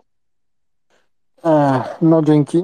No rzeczywiście tam organizacyjnie bardzo. Znaczy, czy w ogóle zacznę może od tego, że słuchajcie, no to jest tenis, który jest na świeżym powietrzu, tak? Trochę jak i skoki narciarskie zależą od pogody. No, to, co się dzieje w, w tym momencie we Włoszech, no to to jest największe opady deszczu od dziesięciu, od y, kilkudziesięciu lat, więc i tak wydaje mi się, że te mecze, które były przekładane, e, to i tak nie było tego aż tak bardzo. W pewnym momencie, w pewnym momencie te prognozy, znaczy były duże obawy, że w ogóle tego turnieju się nie da rozegrać, bo przecież tam było na tydzień czasu miało 6 dni padać.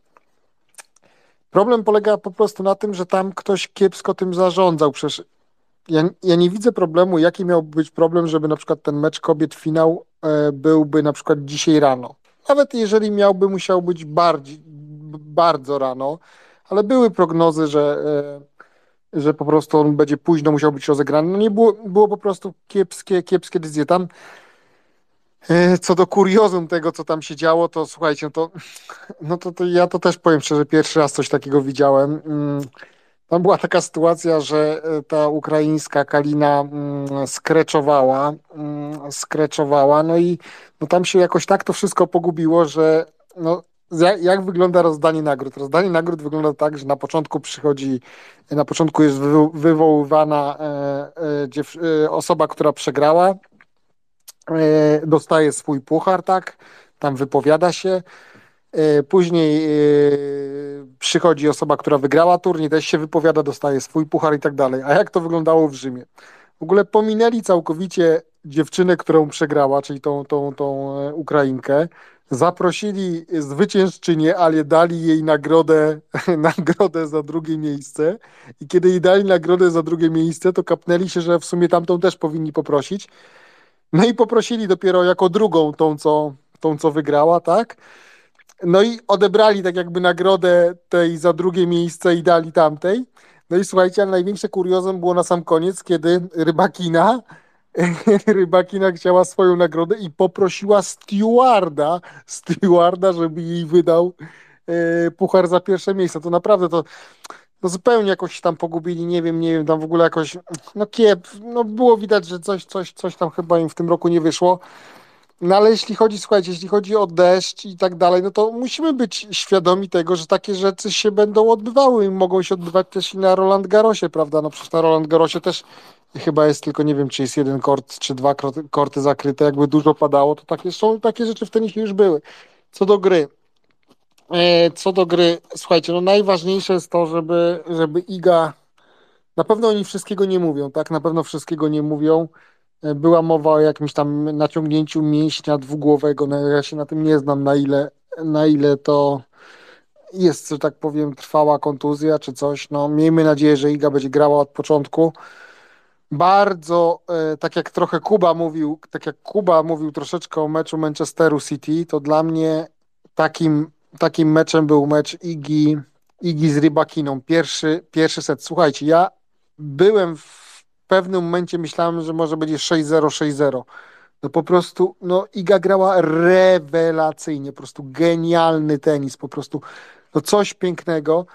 Słuchajcie, drugi set, tam była piłka, y, była piłka na, miała piłkę 4-2, serwowała, serwowała Rybakina i Iga miała breakpointa. Gdyby tą piłkę zdobyła, to byłoby 5-2, szybko 6-2, mecz by się zakończył, że tak powiem 6-2, 6-2, czyli tak jak nawet napisałem tam, tam na grupie. Y, I byłoby po zawodach, tak? I byłoby po zawodach. No trzeba, trzeba, trzeba oddać też Rybakinie, że, że, że się wybroniła. No i tyle, no i tyle. Ten turniej trzeba zapomnieć. Co do, co do jeszcze punktacji, no w ogóle będzie bardzo, bardzo ciekawie, bo słuchajcie, bo teraz, teraz w ogóle Idze schodzi 2000 punktów i wirtualną, wirtualną przodowniczką w rankingu będzie yy, Sabalenka. Tylko ja już się dowiadywałem, tylko że turniej trwa dwa tygodnie. Jeżeli po pierwszym tygodniu one obie będą grały, znaczy nieważne, czy będą grały, czy nie, to i tak nie będzie rankingu po pierwszym, czyli ranking następny będzie za dwa tygodnie, dopiero po zakończeniu Roland Garrosa. Jeżeli Iga go wygra, to tak czy siak obejmie prowadzenie, ale jeżeli Sabalenka będzie na przykład druga, to tam będą w ogóle bardzo małe różnice, typu, typu tam 400-500 punktów, no i się zaczną naprawdę duże szachy, bo jeżeli Iga nie będzie straci, chciała stracić tego prowadzenia, to przed Wimbledonem będzie musiała coś grać, a z tego co wiem, nie ma tam w planach, bo będą dwie pięćsetki, więc naprawdę się zacznie bardzo, bardzo szachowe, no dużo szachowania będzie. No i, i tyle. No, Iga jest w rewelacyjnej, genialnej formie yy, i tego się po prostu trzymajmy yy, i tyle. Dzięki. Mhm, dziękuję Wam bardzo. E, ja e, śledziłem Igę od początku mm, i e, zatrzymajmy się właśnie na ćwierćfinale, czyli na tym mecze, meczu z Rybakiną, mm, który w mojej ocenie mógłby być uznany małym finałem, dlatego że, tak jak w zeszłym tygodniu mówiłem o włoskich kibicach, którzy są niezdyscyplinowani, szemrzą, gadają i hałasują, to w tym meczu z Rybakiną absolutna cisza, pełne skupienie. Pierwszy set Świątek Rybakina, to tutaj wynik jakby, jakby nie oddaje tego, co faktycznie się działo na meczu. Przypomnę, 6-2 e, Iga Świątek e, wygrywa pierwszy set, ale praktycznie przez cały set chyba był tylko jeden punkt, który był wygrany mm, większą ilością jakby piłek niż dwie. Wszystkie pozostałe były na przewagi, czyli mimo, że na przykład, wiecie, tenis jest taki, że e, przewagę ma jednak zawodniczka serwująca, to tutaj od samego początku każdy punkt był rozgrywany na przewagi, czyli e, zawodniczki. Powiem Wam tak, spotkała się najlepiej serwująca dzisiaj z najlepiej returnującą. E, Rebakina fantastycznie w tym roku serwuje. 190 e, na godzinę jest praktycznie cały czas nieprawdopodobnie celny set, celny, celny serw. Było to widać właśnie w drugim secie, gdzie tak naprawdę troszeczkę celownik naprawiła i, i, i troszeczkę podniosła sobie poziom ryzyka i zaczęła trafiać regularnie z, z serwisem. A z drugiej strony Iga Świątek, która po prostu jak mały drapieżnik rzuca się na każdą, na każdą e, szansę, jeżeli chodzi o return. Nieprawdopodobnie celna Iga Świątek, zdeterminowana i tak nastawiona na mecz, jak nigdy wcześniej ja jej nie widziałem. Naprawdę. Może bardzo dawno temu e, była tak nastawiona, ale ta rybakina, z którą przegrała ostatnie trzy mecze, a teraz przegrała również czwarty. Mm, to jest jednak taki, taka oś, którą Iga musi po prostu sobie gdzieś tam usunąć e, z dziąsła, bo, mm, bo ona jest problemem dla nas. I było widać, jak Iga Świątek jest zdeterminowana. Ja nawet mogę powiedzieć, że kontuzja, która się Idze Świątek wydarzyła w trzecim secie, jest też po części spowodowana tym, że ona żadnej piłki nie odpuszczała. Pierwszy set 6-2, 45 minut przepięknej walki, gdzie Iga Świątek po prostu y, no, może nie dominowała, ale naprawdę, jeżeli chodzi o determinację, jeżeli chodzi o nieodpuszczanie, absolutny top topów, e, numer jeden e, rankingu, absolutnie zasłużone. W drugim secie, mm, tak jak tutaj Paweł mówił, była szansa na to, żeby ten mecz zakończyć dużo szybciej, ale Rybakina y, podniosła jakby poziom ryzyka. Zaczęła y, na przykład ryzykować przy drugim serwisie, Mm, czyli nie grała jakiegoś tam jakiegoś spina takiego dużo wolniejszego, tylko zdarzało jej się, że drugim, drugim podaniem również jechało to powyżej 170 na godzinę i zaczęła trafiać. Czyli ta przewaga jakby Igi stopniała. Ig była bardzo jakby taka e, systematyczna w tym meczu, za to Rybakina troszeczkę jakby dostosowała się pod, pod Igę. Drugi set w tiebreaku, który trwał godzinę 16 minut, w drugim secie, który trwał godzinę 16 minut, Rybakina wygrywa e, w tiebreaku 7 do 3. Zaczyna się, a i przepraszam, i w tym właśnie secie taka długa piłka, gdzie 99 zawodniczek na 100 by tą piłkę odpuściło, Iga biegnie, na poślizgu gdzieś tam obciąża sobie udo, no i widać wyraźnie, że coś jest, że coś jest nie tak, że, że, że gdzieś ją zabolało. Zatrzymała się i tak jakby w skupieniu przez 10 sekund praktycznie stała i tak by tak badała sama siebie, co się, co się jej faktycznie stało. Po tych 10 sekundach gryma z bólu, spojrzenie na trenera, już było wiadomo, że jest coś nie tak. Przegrała ten set do końca, zeszła na przerwę medyczną, wróciła z przerwy medyczną i tak podskakiwała sobie na tą chorą nogę, jakby badając, czy ta noga jeszcze w ogóle działa. Wytrzymała cztery, cztery gemy e, i podziękowała, e, podziękowała, skreczowała i podziękowała e, przeciwniczce. Gdyby odpuściła tą jedną piłkę, to myślę, że w trzecim secie mm, no byłaby, byłby, to byłby jeden z najlepszych jakby spotkań, jakie, jakie można byłoby sobie wymarzyć. Ulubiona nawierzchnia Igi, e, odwieczna przeciwniczka, i to taka, która e, niestety nie daje się łatwo pokonać, bo na dzień dzisiejszy mamy cztery mecze z rzędu i Rebakina jest górą cały czas i Rebakina jest absolutnie na topie, jeżeli chodzi o jej poziom e, jakby taki, taki zawodniczy w tym momencie. I Iga Świątek, która tak naprawdę jest zmęczona i jest aktualnie, e, jeszcze nie znamy diagnozy tej, tej kontuzji, która się wydarzyła trzy dni temu. E, także ten mecz, jeżeli ktoś kiedyś e, zapyta, jaki byśmy chcieli mecz obejrzeć, to właśnie jeden z takich meczy, e, jak, jak właśnie jak ten. Świątek, Rybakina, jeden, jeden w setach, potem krecz i odpadamy. Co się dzieje potem z Rybakiną? Rybakina, przerzućmy się szybciutko do finału. Finał generalnie spowodowany, y, opóźniony przez pogodę, mm, przesuwany od godziny 19 do 23 y, i potem chaos organizacyjny, ale zaraz o tym opowiem. Najpierw Zbigniew. Ja tylko szybciutko dwie kwestie. Pierwsza od strony technicznej. E, podtrzymuję to, że takiego dziadowskiego turnieju nie, nie widziałem i oglądałem naprawdę w życiu bardzo dużo turniejów i tutaj że deszcz, że i tak dalej, i tak dalej. Zwróćcie uwagę, jak na Rondzie Garosie, czy na na kortach tych niecentralnych, gdzie też sobie odbywają się mecze i tam jest pogoda, e, bardziej przewidzieć można deszcz jak, jak słońce. E, jak tylko zaczyna kropić ciut, ciut mocniej, od razu idą specjalne płachty, wszystko jest przykrywane.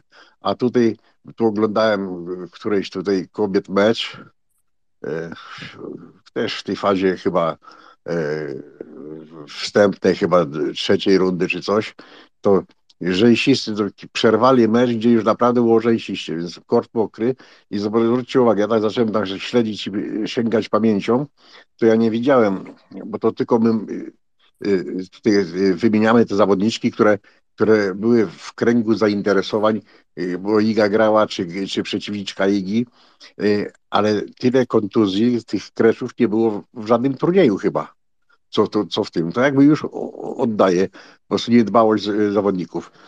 I króciutko co do Igi tego meczu.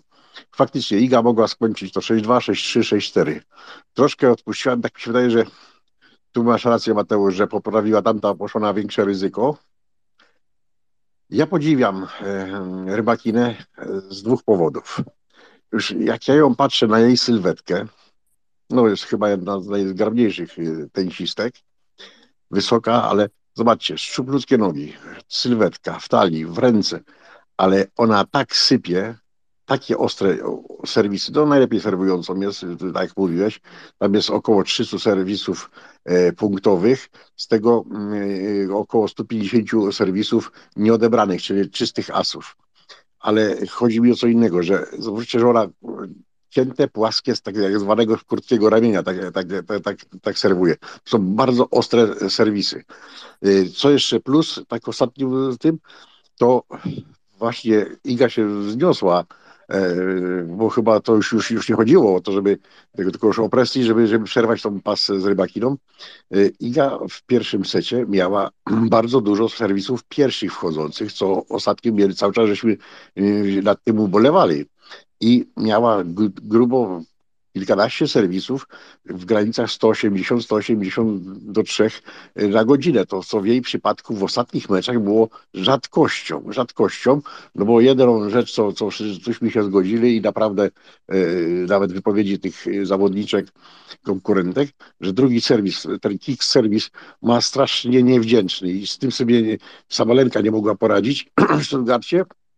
Dlatego, dlatego tutaj byłem zdziwiony, mocno zaskoczony pozytywnie i tego, no niestety nie, nie skorzystała, jak się mówi, troszkę się chyba podpalała, troszeczkę taki błąd robiła, jak to Sabalenka, że chciała skończyć, bo miała dwie takie piłki, gdzie mogła jeszcze powalczyć, a szła kierunkowo, no i tak się skończyło, się skończyło. Szkoda, bo kontuzja nie wiadomo jak długo, ale to też taki ślad będzie nosiła, bo to tak pierwsze mecze może ostrożnie biegać, bać się tych, tych ślizgów, ona słynna z tych ślizgów swoich piłek masę wyciągnęła, także miej dobrą nadzieję i, i aby, aby wystartowała w Paryżu. To tyle. Dzięki bardzo. Taka Pierwszy update jest taki, że, że jakby daje zielone światło sobie na start w Paryżu, bo, bo na Twitterze napisała, że rezerwują bilety, także jesteśmy dobrej myśli. To, to jakby na spokojnie. Chciałbym, żebyśmy się też odnieśli do takiej sytuacji, że mecze finałowe kobiet są rozgrywane e, w niekorzystnych momentach. No po prostu, no, kto normalny robi finał, finał turnieju, który trwa dwa tygodnie, robi o godzinie 23. Tutaj też warto wiedzieć, że na przykład zwyciężczyni, zwyciężczyni tego turnieju zarobiła troszeczkę ponad 500 e, tysięcy euro. Wiecie, ile zdobył zwycięzca? Ponad milion sto. Ponad dwukrotnie więcej. Oczywiście, jeżeli chodzi o moment rozgrywania finału mężczyzn, dużo bardziej korzystny. Niedziela, e, popołudnie. E, wyobraźcie sobie, że w dniu finału kobiet tego samego dnia był również rozgrywany finał Debla. E, to ten finał Debla rozegrali na jakby korcie bocznym, gdzie nie było żadnych kamer, czyli finał deblistów nie był transmitowany. Zabrakło jakby infrastruktury. E, na finale, oprócz tego, co powiedzieliście, że, że mm, jakby taka konsternacja, jeżeli chodzi o, o, o wręczanie nagród, jakąś kolejność i tak dalej, wywoływanie E, no absolutnie, y, jak wystarczyłoby gdzieś tam poszukać sobie w internecie, jak się, jak się odniosła do tego nasza, nasza pani e, komentator z, z tego, z, z Kanal Plusa, Joanna Sakowicz-Kostecka. Ona jest tenisistką, ona obejrzała, nie wiem, przez 30 lat y, y, oglądania tego sportu i od wewnątrz i z zewnątrz, ona mówi, że nigdy w życiu nie widziała takiej żenującej sytuacji. Wyobraźcie sobie tak, godzina 23. Jak ja widziałem, jak gra e, finalistka, która z Igą Świątek po prostu, tak jak tutaj Zbigniew powiedział, sprężyna, energia, koncentracja, super. To tutaj obie te finalistki wyszły jakby, jakby, nie wiem, jakby ukończyły właśnie maraton. Zero energii do gry. Krótkie, e, krótkie akcje, szybciutkie zakończenie, e, zakończenie finalnym uderzeniem, żeby nie biegać, żeby się nie męczyć, zmęczone, smutne, podłamane. Kończy się pierwszy set, wynik e, dla Rybakiny 6-4 i jak się spojrzało na, na twarze jednej i drugiej, to kwestia tylko było losowania, która z nich zrezygnuje bo mm, Ukrainka nie, nie miała kontuzji. To nie wyglądało jak kontuzja. Ona zeszła ze łzami w oczach, siadła na ławce i powiedziała, że ją boli noga i ona już nie będzie grała. Podeszła do niej e, pani, pani e, e, medyk. Mm, przypominam, to to jest medyk jakby turniejowy, czyli taki obiektywny, i ona jakby gdzieś tam ją pyta, co ją boli, gdzie ją tam dotknąć, coś sprawdzić. Ona mówi, nie, nie, tak nie boli, ja nie będę grała, ja nie chcę grać. I absolutnie jakby zero komunikacji. To nie jest tak, że y, chcę kontynuować i pomóż mi, y, usuń mi moją wadę, gdzieś tam rozmasuj, załóż jakiś ściągacz, tylko po prostu nie, ja nie chcę. A faktem, że Ukrainka to jest jej życiowy sukces, i myślę, że tutaj jakby spadła jej troszeczkę motywacja po tym pierwszym secie na tyle mocno, że, że, że nie chciała grać. Z drugiej strony e, godzina 12 e, w nocy, e, zimno, wilgotno, ludzie niezadowoleni. Ja się wcale absolutnie nie dziwię, że, że motywacja spadła do tego, do tego poziomu, że po prostu zasymulowała kontuzję. Jakby to, to rozumiem, że, że ważniejsze jest zdrowie i takie poczucie, poczucie tego, że jeżeli coś robię, to robię to dobrze, a nie robię tego byle jak. Rybakina, która wygrała pierwszego seta, po każdym zagraniu patrzyła na ławkę trenera gdzieś tam z takim spojrzeniem jakby dlaczego mi to robić, dlaczego ja tu muszę grać. Fatalnie, fatalnie. O, szczerze mówiąc, mi było przykro na to patrzeć. Ja sobie to oglądałem z odtworzenia, bo nie czekałem gdzieś tam w środku nocy. Było to po prostu smutne. Dodatkowo ponad dwukrotnie mniejsza nagroda. E, z takich rzeczy, które jeszcze były przez chwilę śmieszne, a potem przestały być śmieszne, jak przeczytałem komentarze. W meczu Igi Świątek zadzwonił telefon. I co się okazało, zadzwonił telefon jej własny, który był ugryty, ukryty w plecaku. E, no, to taka, taka, taka ciekawostka, że gdzieś tam e, sędzia przerywa mecz i mówi: Halo, proszę gdzieś tam ten, wyłączyć telefon. I tak wszyscy tak się patrzą i Iga taka spłoszona biegnie do swojego plecaka i mówi, ojejku, to mój telefon. I no, śmieszna sytuacja, no, podaje ten telefon, podaje ten tele, telefon e, dla, dla swojego zespołu e, i, e, jakby tyle, no spoko, no WTA to na, na Twitterze zażartowało, że, że, że tak się zdarza, że śmiesznie, że ktoś zadzwonił. E, za to na przykład e, męski, męski odpowiednik Igi Świątek, czyli e, o rany, z, z, z, wypadło mi nazwisko. Komentuje to w ten sposób, że, że na pewno gdyby to było w męskim tenisie, to na pewno byłaby kara, że zabraliby jej punkt, że dostałaby jakieś obciążenie, że nie ma równouprawnienia w tenisie, że kobiety Iga Świątek to ma w ogóle łatwiej, bo ona wspiera Ukrainę i, i, takie, i takie, takie komentarze padały. Ja nie wiem, czy jesteście w stanie się do tego odnieść e, tak na gorąco. Jedno, jedno zdanie mogę. Pewnie, bardzo proszę. Ty, jeszcze od strony organizacyjnej. W ogóle farsa i to krytyka idzie już nie tego, że my tu krytykujemy, no bo jak się oglądało i, i widzi się to tak dalej, ale tu jak czytam y, sprawozdania redakcyjne i, i agencje sportowe, no to chyba ja nie pamiętam jakichś zawodów sportowych y, dość wysokiej rangi i obojętnie jakiej dyscyplin, żeby tyle, tyle y, wylało się, że tak powiem, szamba na ten turniej. Jeszcze jedna taka ważna rzecz. Cholernie drogie były bilety na kod centralny na ten turniej. Frekwencja kiepska i chyba się Włosi, ci organizatorzy po, po, po, pogodzili się z tym, że, że, że, że taka frekwencja jest, że tam zdawkowych tych ludzi trochę było, Polaków było więcej czasem na niektórych meczach jak była liga niż, niż w ogóle tych kibiców wszystkich i Dlatego no, to, to mecz o 11 w nocy. No, kto, kto będzie, żebyśmy przyszedł o godzinę 19, czy tam miałby się odbyć mecz i do 11 czeka, będzie albo nie będzie. Właśnie tu jest ten brak organizacji, bo oni chyba lachę położyli całkowicie, że i tak nie ma kto oglądać, i tak nie ma kto oglądać, tylko trzeba liczyć na transmisje telewizyjne. I to, to mówię, takiego dziadostwa nie widziałem. I tutaj jest naprawdę y, chyba nie wiem, czy to nie będzie to, to przez niektóre e, zawodników czy zawodniczki omijane szerokim łukiem. Jedno zdanie. Zauważ, że to jest jeden z nielicznych turniejów, gdzie są nierówne pory nagród, bo tu była walka tenisistów i praktycznie e, nagrody są zrównywane męsko. Weźmy Australian Open, e, Wimbledon i w Stanach to przecież generalnie są już nagrody jednakowe. I to, to jest y, właśnie jeden z nielicznych chyba turniejów, gdzie jest dyskryminacja. No tyle. Mhm, dziękuję bardzo. E, tak, w Wielkim Szlemie jest to jakby zamiarem, żeby te nagrody były, były równe, ale w takich turniejach rangi 1000, na przykład tak jak tutaj mamy Madryt, czy Rzym, czy Stuttgart, no to tak niestety już nie jest i nic się nie zapowiada, żeby było. E, Paweł, zapraszam. E, wiecie co, no ja bym jeszcze tego Rzymu tak bardzo nie skreślał, bo wydaje mi się, że on rok temu był dosyć dobrze zorganizowany. E, co do e, co do tego, że czekajcie, bo tutaj a, o tej Kalinie chciałem powiedzieć. Też wiesz co, nie, nie zgodzę się Mateusz, że ona symulowała kontuzję, bo ja oglądałem ten mecz i ona od pierwszego seta tak naprawdę e, no było, no było widać każdy grymas e, po, no grymas i twarzy, tak, tam było widać, że ona ma chyba problem trochę z stąpaniem na, e, na którąś, ze, na którąś stopę i dużo, dużo się komunikowała ze swoim trenerem i tam było widać, że, no, że to chyba chodzi właśnie o jakiś tam ból. Zresztą ona, ona grała chyba 4 godziny dłużej w tym turnieju niż Rybakina. Ona grała 3, trzy mecze trzysetowe i to takie naprawdę takie bardzo, jeden, jeden mecz chyba grała 3,5 godziny, co to w ogóle jest w, wśród kobiet, to to w ogóle jest bardzo du, duża rzadkość.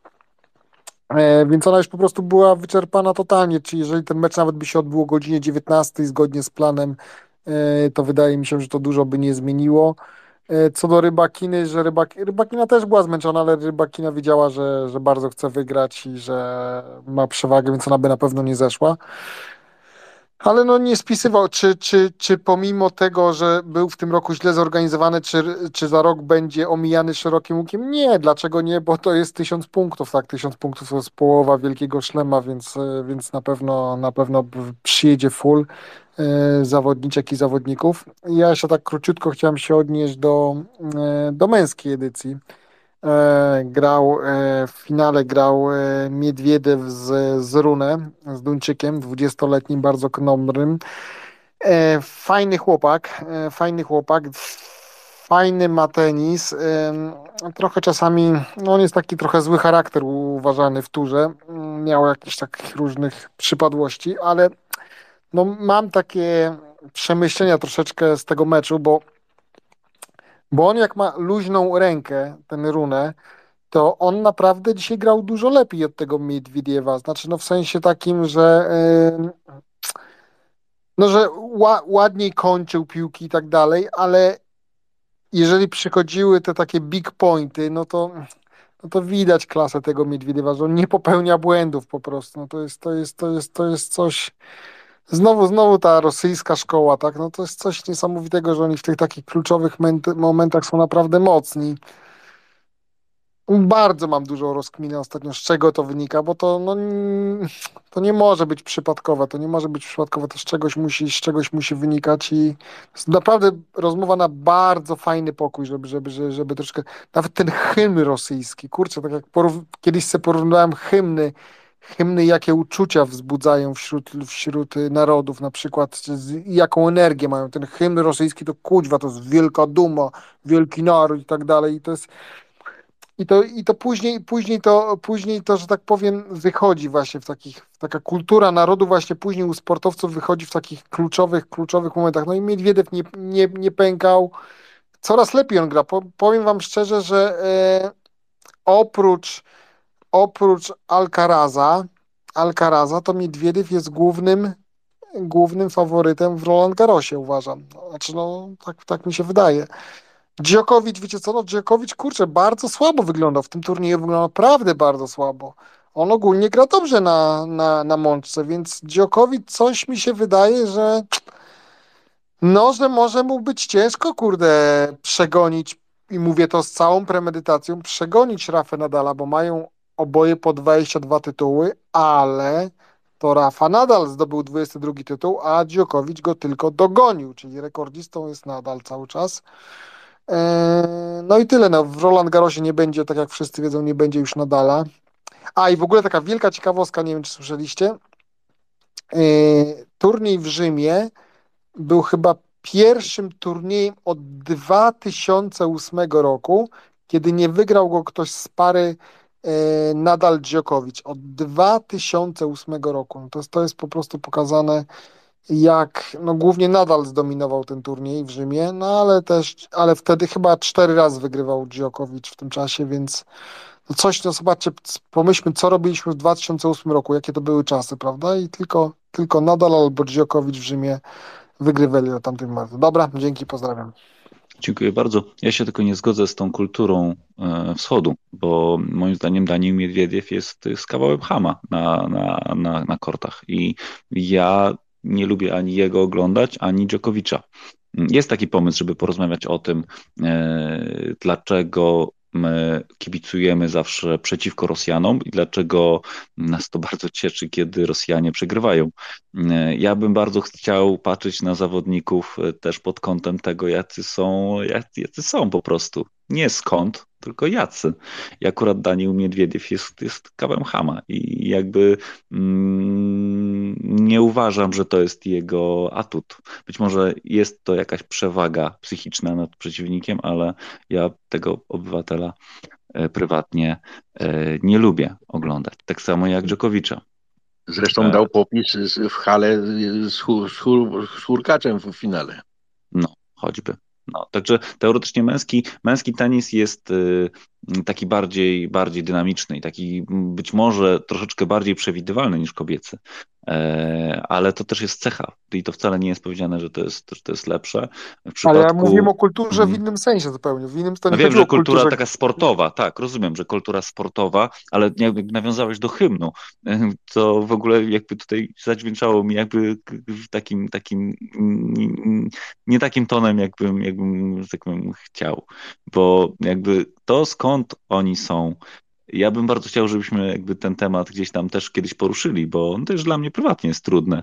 Dlaczego ja nie mogę patrzeć na sportowca e, z wyłączeniem flagi? Ale ta flaga jest ważna dla nas. Mm, I jak gra Iga Świątek z Rosjanką, no to my oczywiście kibicujemy Idze Świątek, ale jak gra Rosjanka z Włoszką, to zawsze kibicujemy Włoszce.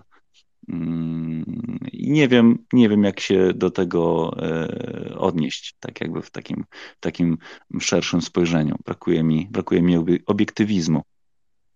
E, Tak czy siak, wracając jeszcze do tego, do tego turnieju, tak, masz rację, Paweł, na pewno nikt z niego nie zrezygnuje, ale moim zdaniem to będzie, to będzie gwóźdź do trumny e, szefa WTA, Steve'a Simona, który tak naprawdę mnóstwo, mnóstwo złych rzeczy zrobił w tym roku. E, I między innymi e, jakby też jakby jest twarzą tego, co się działo na rozdaniu nagród.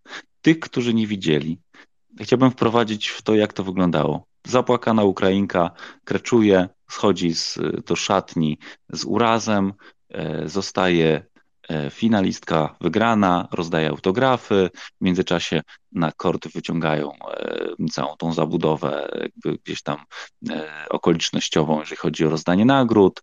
Są na to gotowi. To są, e, to są turnieje drugiej rangi jakby światowej, także to jest, to jest naprawdę wysoki poziom organizacyjny. Ten turniej jest rozgrywany ileś lat.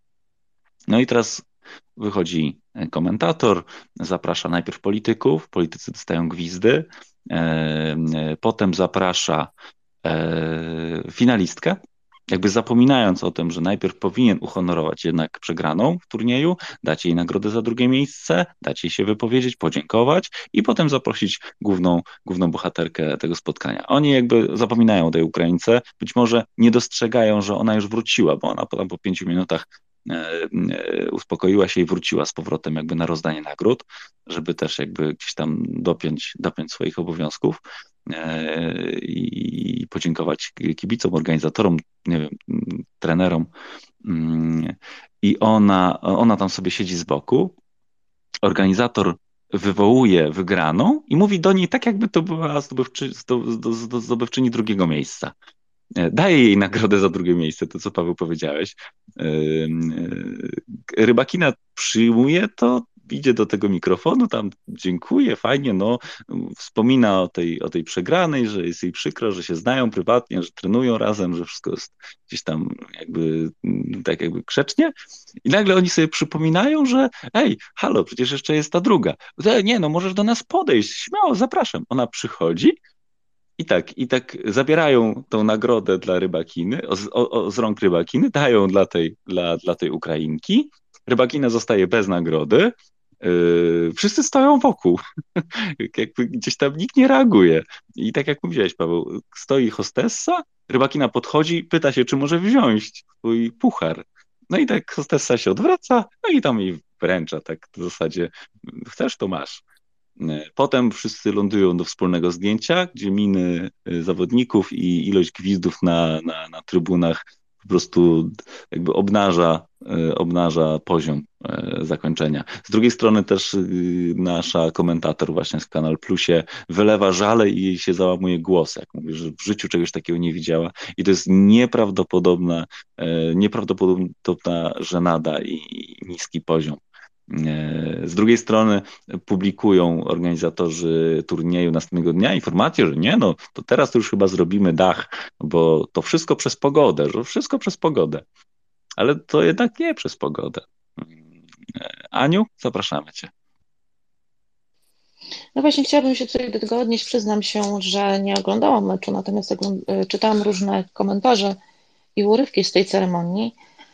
E, I no, nie wiem, czy tutaj jestem w stanie się być zaskoczona, ale przecież wielokrotnie już wracaliśmy do takiego właśnie tego tematu, aspektu dotyczącego, jakie jest miejsce kobiet w ogóle w sporcie, w każdej przestrzeni, jak się okazuje. E, no i ten finał, e, tutaj poczytałam sobie trochę na ten temat i tak myślę sobie, że e, z jednej strony to mm, jest sytuacja żenująca, bo chociażby sam finał, który, tak jak twierdzą komentatorzy, w zasadzie powinien się skończyć o godzinie 23, a on się dopiero rozpoczął o 23, czyli ktoś musiał decydować o tym. Dotyczyło to kobiet.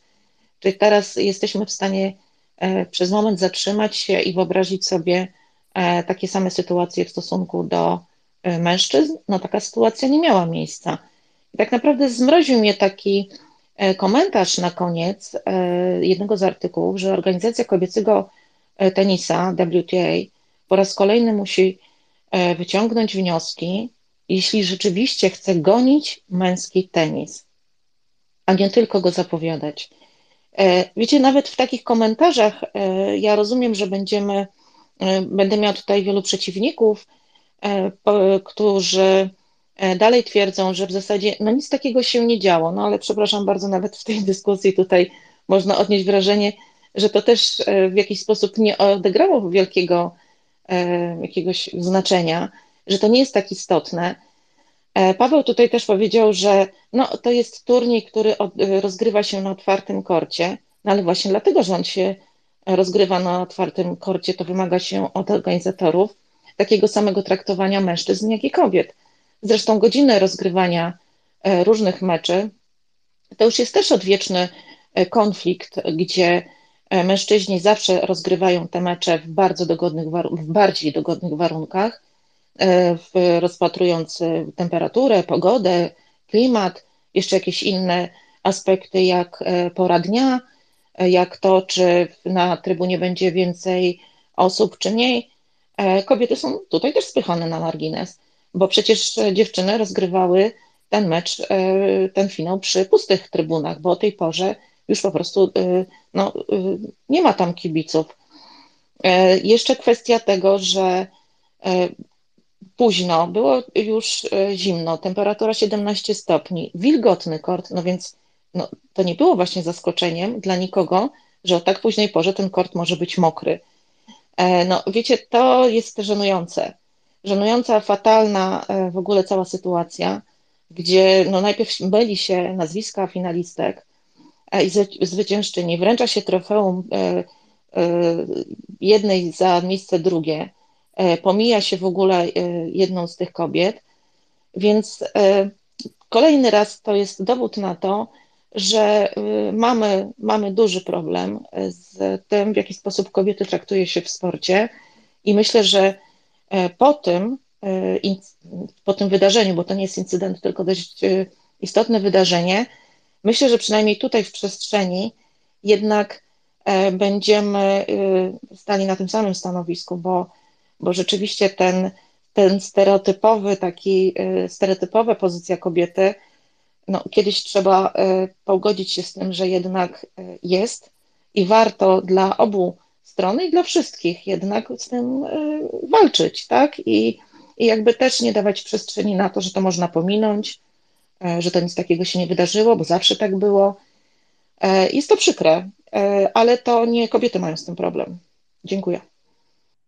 Mhm, dziękuję bardzo. Tutaj tak naprawdę musimy rozdzielić tylko jakby dwa tematy. Jeden temat to jest taki, że mm, jakby na pogodę nie mamy wpływu, to wiadomo. E, Włochy są e, obciążone takimi zjawiskami atmosferycznymi, gdzie dziwne w ogóle, że ten turniej się odbył. E, między innymi odwołali mi wyścig Formuły pierwszej, też ze względu na pogodę. Tak samo ten, ten turniej, moim zdaniem, gdzieś tam powinien być E, przełożone na, na inny czas po prostu, bo to było niezdrowe, to co się działo. To, co Ania powiedziała, e, że, e, że tutaj są faworowani mężczyźni, zdecydowanie tak. Niestety fakty mówią, mówią jednoznacznie, że finał kobiet jest jakby takim, e, takim e, daniem wstępnym, a cała, e, cała tutaj, że tak powiem, całe skupienie jest na męskim finale. To widać też po ilości pieniędzy, które się przelewają w męskim tenisie versus kobiecy. Więc jakby gdzieś tam to, to, też o to chciałbym zapytać, żebyśmy też wiedzieli, że pogoda pogodą, ale takie założenia odgórne, że na przykład planowany finał kobiet jest na godzinę 19, a mężczyzn na 17.40, gdzie jest jakby gdzieś tam ten czas jest przesunięty. Finał w sobotę, a finał w niedzielę. No i to też jest różnica. E, z drugiej strony, dlaczego nie mogli przesunąć finału kobiet na, na, na następny dzień i skłamali w tej kwestii, bo e, dali informację, że zawodniczki prosiły o finał w, finał w sobotę, gdzie obie zawodniczki mówią, że absolutnie nikt ich o to nie pytał, e, a jak one pytały, czy jest szansa przełożyć spotkanie na jutro, no to dostały odpowiedź, że następnego dnia wszystko jest zarezerwowane, jest napięty grafik i, i one się już nie zmieszczą.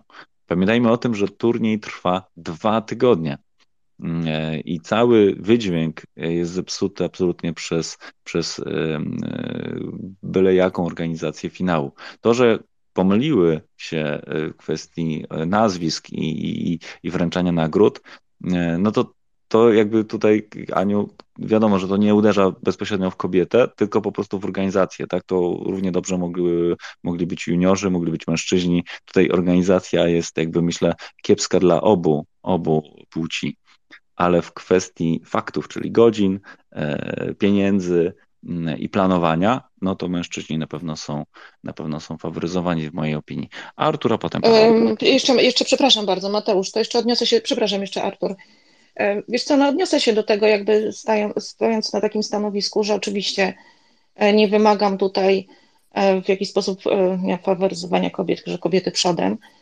Natomiast nie, nie, nie pozwolono sobie na taką organizację w stosunku do mężczyzn, czyli zakładając również te warunki pogodowe, warto rozważyć, że coś takiego no, mogłoby się wydarzyć i, i brać to pod uwagę w samej organizacji. Więc nie chodzi tutaj o to, żeby e, interpretować to, że to było przy, e, uderzone w stosunku do, e, do kobiet, tylko że w stosunku do kobiet pozwolono sobie na to, tak? Więc tak, tutaj, tutaj jeżeli chodzi o godzinę, tak, absolutnie, jeżeli chodzi o godzinę, tak, o tym mówiłem, że jakby tutaj godzina planowana, czyli nawet nie ta, która już się faktycznie odbyła, bo to, że się mecz przesunął to już jakby nie jest winą organizatorów. Winą organizatorów jest to, że oni tego meczu nie przesunęli na następny dzień. Także tu absolutnie, Aniu, masz rację, że. Tak, i mogli sobie mężczyzn... po prostu na to.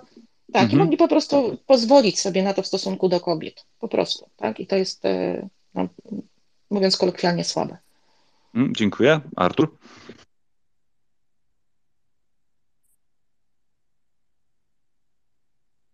Artur? A jak nie ma Artura, to Paweł. Hej, hej, jestem. jestem. Tutaj coś mi uciekliście na moment. Okej, okay, Artur? E, a propos tego turnieju w Rzymie, no y, ja bym powiedział tak, gdyby nie to, parę rzeczy trzeba chyba rozdzielić. No rzeczywiście pogoda y, to jest bardzo dobry przyczynek do dyskusji nad tym, co się dzieje. To nie jest tak, że to jest normalna pogoda w Rzymie. Ja spędziłem w Rzymie kupę lat może nie, nie, nie tak ciągle, ale spędzałem tam każde wakacje w zasadzie już pod koniec czerwca. Tam mieszkała moja rodzina, także w liceum sobie tam spędzałem. Później pracowałem przez ponad rok, także znam Lazio, znam Rzym. Nie, nie, to nie są warunki, to nie jest normalna pogoda w Rzymie. Y, przyzwyczajajmy się do tego, tak jak y, w skokach nie było w tym roku i pewnie coraz gorzej będzie w skokach, w narciarstwie klasycznym alpejskim nie ma śniegu, Alpy przestają być Alpami, tak samo ta pogoda to jest dopust Boży, jakby to Włosi powiedzieli. Takie rzeczy się zdarzają w Lazio, ale w, pod koniec września, początek października to jest ta pora deszczowa. Y, no i jeszcze tutaj tak, ja, ja bym się zgodził z, rzeczywiście, no kobiety, kobiety y, są traktowane gorzej w sporcie. W tenisie się to zmienia. Ja myślę, że tenis jest jednym z takich sportów, gdzie tu będzie widać najmocniej, że te szanse, y, począwszy od nagród, które mają zostać wyrównane bodajże chyba już od przyszłego roku, nie wiem czy we wszystkich turniejach, ale tak, tak to ma wyglądać. Y, tutaj ja bym złożył to właśnie dlaczego mówię, że mieszkałem też we Włoszech. No ja znam Włochów. No, to, to była potężna wpadka organizatorów. Y, niezamierzona, sądzę, no po prostu. To była godzina 11, większość z nich się już zmyła do domu, bo tak we Włoszech praca wygląda, uwierzcie mi. Ja też przez moment pracowałem na lotnisku Fiumicino, to, to byście się mocno zdziwili, co tam na tym lotnisku się działo. Y, no to są Włosi y, i po prostu po całości zepsuli i, i, tyle. No może nie, nie kładłem nawet na karp tutaj, bo pewnie gdyby to było odwrotnie i kobiety grały pierwsze, a mężczyźni później, oni też by ten mecz zostawili. To tak mi się wydaje. Ale co nie zmienia faktu, że rzeczywiście to tak nie powinno wyglądać, z małym wyjątkiem. Y, będę tutaj może trochę nieprzyjemny, ale rybakina ode mnie by nie dostała nic, nawet y, y, szkoda, że, że, że to jej nie powinien. To jeszcze raz mówię, uważam, że to jest Rosjanka, to nie jest żadna kazaszka, zresztą wiemy o tym ona nie powinna się, tak jak, jak, jak reszta tego towarzystwa, y, nie powinna się znaleźć na żadnym turnieju. No i, no i tyle, no. No szkoda, że to tak. Y, tam z tego co jeszcze czytałem, ja wiem, że ten deszcz, on w ogóle sprawiał duże problemy.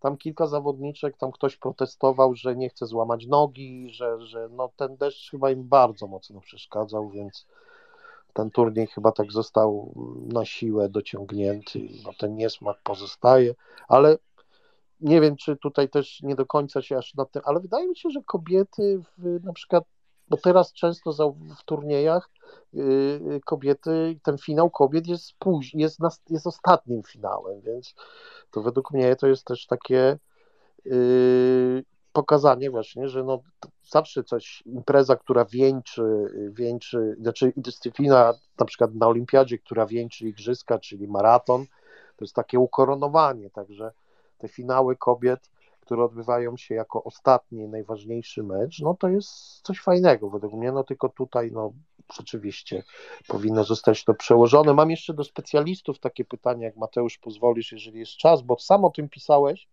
yy, Y, mam nadzieję, że mi to nie umknęło, ale raczej śledziłem dokładnie Wasze wypowiedzi. Y, y, para Polsko, chyba Polak, tak?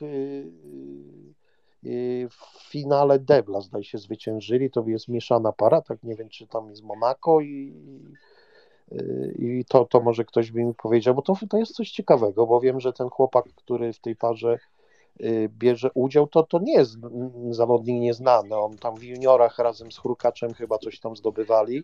Jego trenerem jest Frystenberg, także no może będziemy mieli kolejnego jakiegoś bardzo dobrego deblista. Nie wiem, czy ktoś tam coś mógłby powiedzieć. Dziękuję. Mm, dzięki Artur. Tak, mówisz o Janku Zielińskim. Zdobył z Hugo e, zwycięstwo w, właśnie w tym, w tym turnieju w deblu i jest e, właśnie z tym Monakijczykiem e, na szczycie rankingu, także zajmuje teraz aktualnie pierwsze miejsce. Chłopak ma 26 lat, także tak jak powiedziałeś, mm, jeżeli tylko zdecyduje się na, na, na granie w singlu, to trzymamy za niego kciuki. Ale czy grał wcześniej z, z Hubertem, to, to nie wiem. E, tutaj, e, Arturze, e, nie wiem, czy jakby wiem dobrze, ale nie. Kurde, zakręciłem. Wydaje mi się, że zawsze finał męski jest ostatni, że finał kobiet jest dzień wcześniej. Tutaj jeszcze zanim Paweł powie, to też doczytałem się tak naprawdę tego, co mówią fachowcy na temat różnic w pieniądzach w tenisie, gdzie opierając się na wypowiedzi, na, na wypowiedzi Marka Furiana, czyli dziennikarza Kanal Plusa e, i Eurosportu, mówi o tym, że ATP i WTA, czyli te dwie, dwie organizacje, jedna od męskiego, druga od kobiecego tenisa, to są od siebie całkiem niezależne organizacje i dlatego e, jedna jest bardziej skuteczna w pozyskiwaniu sponsorów i pieniędzy, a druga mniej. Czy to prawda? E, czy faktycznie tak jest? No, to da, raczej dam wam do przemyślenia. E, czy organizacja, która e, robi w sumie to samo, różni się wyłącznie płcią zawodników, jest w stanie zdobyć dwa razy mniej pieniędzy e, na nagrody w, w turnieju, który jest w tym samym dniu, kiedy grają mężczyźni. Nie jestem o tym przekonany. Szczególnie, że jeżeli chodzi o liczbę kibiców, to nie wiem, tutaj Paweł zaraz będzie się wypowiadał, to też chciałbym Cię zapytać o to, czy y, widzisz taką różnicę, że połowę mniej kibiców przychodzi na, na, na tenis kobiecy. E, jeżeli chodzi o piłkę nożną, no to możemy się tutaj, że tak powiem, e, opierać na zdanie, na, na opinii Kuby i podejrzewam, że, że faktycznie tak jest, że na, na kobiecym piłce jest mniej, y, mniej kibiców, ale na tenisie wydaje mi się, że jest równie, równie dużo. Paweł? Czy to zależy od turnieju, ale no w wielu turniejach jest rzeczywiście, znaczy to już nie chodzi tylko gdzie turniej jest organizowany, tylko też chodzi i o obsadę turniejów, bo na przykład jeżeli mamy, nie wiem, ćwierćfinał, na przykład, nie wiem, Dziokowicz, Alcaraz na ten moment, tak, to ładnie brzmi, no to to jest raczej pewne, że, że, że taki, i, że taki ćwierćfinał będzie organizator, organizator, bo wiadomo, że właśnie, bo tu musimy sobie parę faktów powiedzieć, jak to wygląda, bo drabinka dzienna, jaka jest, no to ona jest codziennie, że tak powiem, dzień wcześniej jest, na drugi dzień jest dopiero pokazywana, tak? I na przykład, jeżeli będzie ćwierćfinał Dziokowicz, Alcaraz, a u kobiet ćwierćfinał będzie, będzie na przykład Iga Świątek i jakaś tam dziewczyna ze 142 rankingiem, no to wiadomo, że organizatorom będzie się bardziej opłacało dać w prime czasowym bardziej atrakcyjniejszy w tym momencie męski, e, a na przykład na godziny południowe dać wtedy kobiecy, prawda? Ale na przykład jeżeli by w ćwierćfinale grała grała na przykład y, Iga z Rybakiną, no to wtedy może być sytuacja odwrotna. I to też sobie trzeba o tym, o tym pamiętać, że to rynek generuje takie rzeczy, a nie niechęć do kobiet, bo to, no bo ja na przykład się z wieloma rzeczami nie zgodzę w tym, co mówiła tutaj Ania. Na przykład fakt, fakt jest taki, że, e, że u mężczyzn to jeszcze gorzej wyglądało Aniu tego dnia. Dlaczego, dlaczego kobiety finał grały tak później? Ano dlatego, że wcześniej, wcześniej był wcześniej był półfinał mężczyzn. E, Tsitsipasa z, z Miedwiediewem, który trwał ponad 6 godzin, znaczy mecz trwał około 2 godzin, ale minęło 6 godzin od rozpoczęcia do zakończenia, ponieważ był przerywany y, był przerywany przez opady deszczu i im też nie było łatwo. No słuchajcie, no 6 godzin, że tak powiem, musieli się rozgrzewać, nagrzewać i tak dalej. I dlatego, że ten mecz trwał tak długo, no to on wpłynął na tamten, że następny właśnie kobiet się opóźnił. I teraz tak, teraz słuchajcie, teraz łatwo, łatwo powiedzieć, a dlaczego ten mecz na przykład nie był przeniesiony na niedzielę? A to też dlatego, że kibice kupują bilety na finał kobiet i na finał mężczyzn. Jeżeli ten finał kobiet miałby być tego samego dnia, co finał mężczyzn, to ko finał kobiet, znaczy to któryś z finałów musiałby być w kiepskim odstępie czasowym. No bo przecież pamiętajmy, że jeżeli jest jeden mecz, i mają jedni kibice, to przecież ci kibice trzeba ich wyprosić z tego, tak? No bo oni nie mogą gdzieś tam zostać sobie w kibelku albo gdzieś tam się schować i sobie jednocześnie zahaczyć dwa finały, na którym nie kupili, nie kupili biletu. To tak wszystko, że tak powiem, nie wygląda tak, że ktoś tam nie lubi kobiet. Znaczy, znaczy tak mi się wydaje, że to mm, nie w tym, znaczy nie w tym, nie w tym jest cała istota problemu. Yy, z tym, co tutaj powiedział Mateusz, się zgodzę, że yy, znaczy z tym, co on mówił, że słyszał. Ja też słyszałem to, że władze WTA są bardzo źle postrzegane i że oni tam ogólnie mało potrafią coś załatwić i że jest duży nacisk, żeby te władze zmienić i że właśnie władze ATP dużo, no są dużo, zresztą, no, zresztą nawet było widać po mimice twarzy tego, tego pana z WTA, no to jest chyba gość, który już dawno powinien, że tak powiem sobie, że tak powiem odejść na emeryturę yy, i, i tak dalej, więc to tak jak mówię, no ten yy, finał kobiet, znaczy to był błąd, to był błąd, bo trzeba było, trzeba było ten finał kobiet yy, przerzucić na niedzielę, tylko wtedy sobie trzeba pamiętać, że ja nie mówię, że i nie mówię wcale, że to wtedy finał kobiet by musiał nie być w, w prime czasowym. Dlaczego mógłby być w prime czasowym, a na przykład finał mężczyzn by nie, by nie musiał wtedy być w prime czasowym? Ale no to wszystko jest, że tak powiem, po uzależniane. Tam było dużo błędów, bo na przykład y, a, dobra, już nie będę tam się jakoś tam, bo to za bardzo szczegółowe, ale no wśród mężczyzn też to było i to też jednak pokazuje, że mężczyźni w tym roku byli dużo lepiej przygotowani fizycznie do tego turnieju. No bo oni mieli podobne korty, też przecież, słuchajcie, tam też był mecze po 12 w nocy się kończyły mężczyzn, tak? Po prostu no, kobiety bardzo osłabły fizycznie, szczególnie w tym ostatnim meczu. E, no ale też, słuchajcie, no, nie ma co się dziwić, zarówno Rybakina grała bardzo wyczerpujący mecz z Zigą, e, a ta Kalina, no to już w ogóle ona grała cały turniej po, po trzy sety, więc to tyle ode mnie, dzięki. Wiesz, Paweł, tylko wydaje mi się, że lepszy jest jednak e, prime czasowy typu godzina 12 w niedzielę niż godzina 23 w sobotę w nocy. E, I jakby prime primem i jakby oglądalność oglądalnością, gdzie wydaje mi się, że tak czy siak w ciągu dnia jest dużo więcej kibiców niż, niż w nocy, no to pamiętajmy o zdrowiu e, zawodniczek. W nocy jest zimno i one, jakby one się pocą, one gdzieś tam się przegrzewają. Z drugiej strony gdzieś tam temperatura jest taka, że na każdym, w każdym momencie, kiedy one mają pauzę, e, się wychładzają gwałtownie, to jest dla nich bardzo niezdrowie. Czy to jest ze względu na, e, na gardło i jakieś tam tematy, tematy oskrzelowe, ale też ze względu na urazy mięśniowe.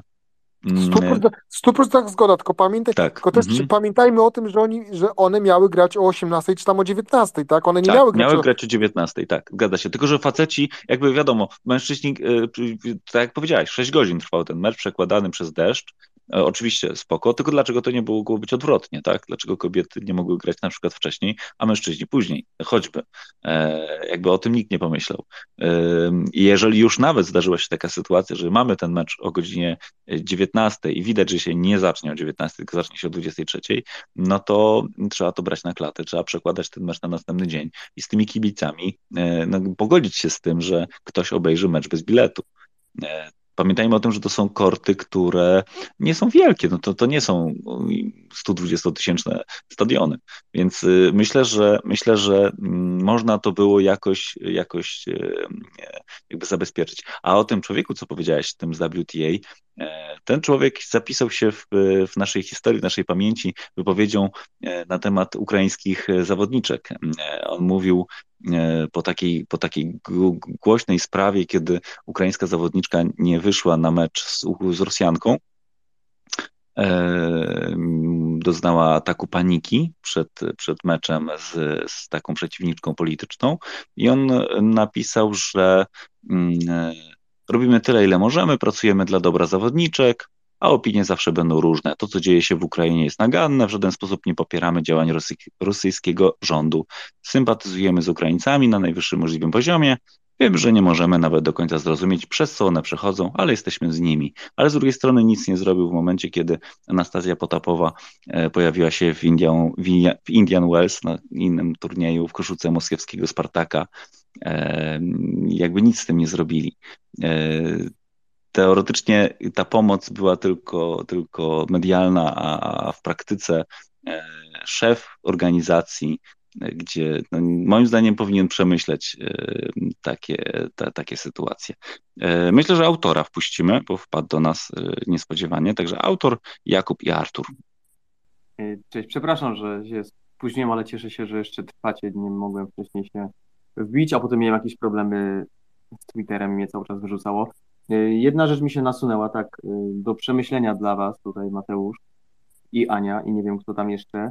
Może by kiedyś zaprosić kogoś ze świadka tenisa. Dla mnie takim fachowcem jest Joanna Sakowicz-Kostecka. Ona jest aktywna na Twitterze, ona komentuje tenis w Kanal Plus i myślę, że z nią pokój byłby mega ciekawy, bo to jest dziewczyna przecież, która sama gra, która ma ogromną wiedzę techniczną, merytoryczną i zna te wszystkie zawodniczki od chyba 0 do 200 w rankingu, to tak może kiedyś, bo ja nie wiem, czy takie pokoje prowadzisz, nie namawiam, żebyś prowadził ciekawe rozmowy z ciekawymi ludźmi, tutaj nikomu nie, przy, nie, nie przytykając, ale to byłoby naprawdę fajne i moglibyśmy fachowo pogadać z kimś, kto się świetnie zna. I tak ona mi przyszła do głowy, bo, bo może by się zgodziła na taki pokój, ale to już do, do waszego tutaj rozstrzygnięcia, natomiast co do frekwencji, szczególnie tutaj w Rzymie, no to też na Kanal Plus mówiono i się ludzie dziwili, że na mecze tych 20, 30 w rankingu dziewczyn przychodził komplet publiczności na te mniejsze korty, a na kort główny, nawet kiedy grała Iga, to przychodziła garstka. Natomiast tutaj może Artur powie, jak to Włosi do tego podchodzą, bo to są Włochy. Wejście na cały obiekt kosztuje bodajże 5 euro i można oglądać wszystkie mecze, poza meczem na korcie centralnym, gdzie wejściówka kosztowała 95 euro. Więc będąc takim przeciętnym Włochem, wbijam się na y, korty za 5 euro, sobie wybieram sobie mecze jakie chcę. No a jednak patrzę w ten portfel mówię, nie, to na mecz główny tutaj, na główny kort, gdzie gra Iga Świątek albo y, któraś z dziewczyn z y, czołówki rankingu, nie pójdę, bo mi tych 95 euro po prostu szkoda, wolę sobie obejrzeć kilka meczów niż ten jeden w dany dzień. I tutaj stąd się brała ta frekwencja, jeżeli chodzi o Rzym. To na pewno to też komentatorzy Kanal Plus kilkakrotnie to podkreślali i mówili, że no trochę średnio to yy, wygląda. Także tyle ode mnie, dzięki. Mhm, Dziękuję bardzo. E, Tak, ocenię. Słyszałem, że jest katastroficznie wielka, a o pani Kosteckiej już mówiliśmy, że, że była załamana e, finałem, finałem e, rybaki, rybakiny. E, Jak to, jak to było z tymi, z tymi nagrodami. Także e, czemu nie? No, mogę do niej na, na, napisać. No, taka mm, tuza wiedzowa bardzo by nam tutaj, że tak powiem, mm, wzbogaciła naszą wiedzę, bo mo- można byłoby się pewnie sporo od niej dowiedzieć e, takich ciekawostek. Do przemyślenia. Jakub, Artur i Zbigniew.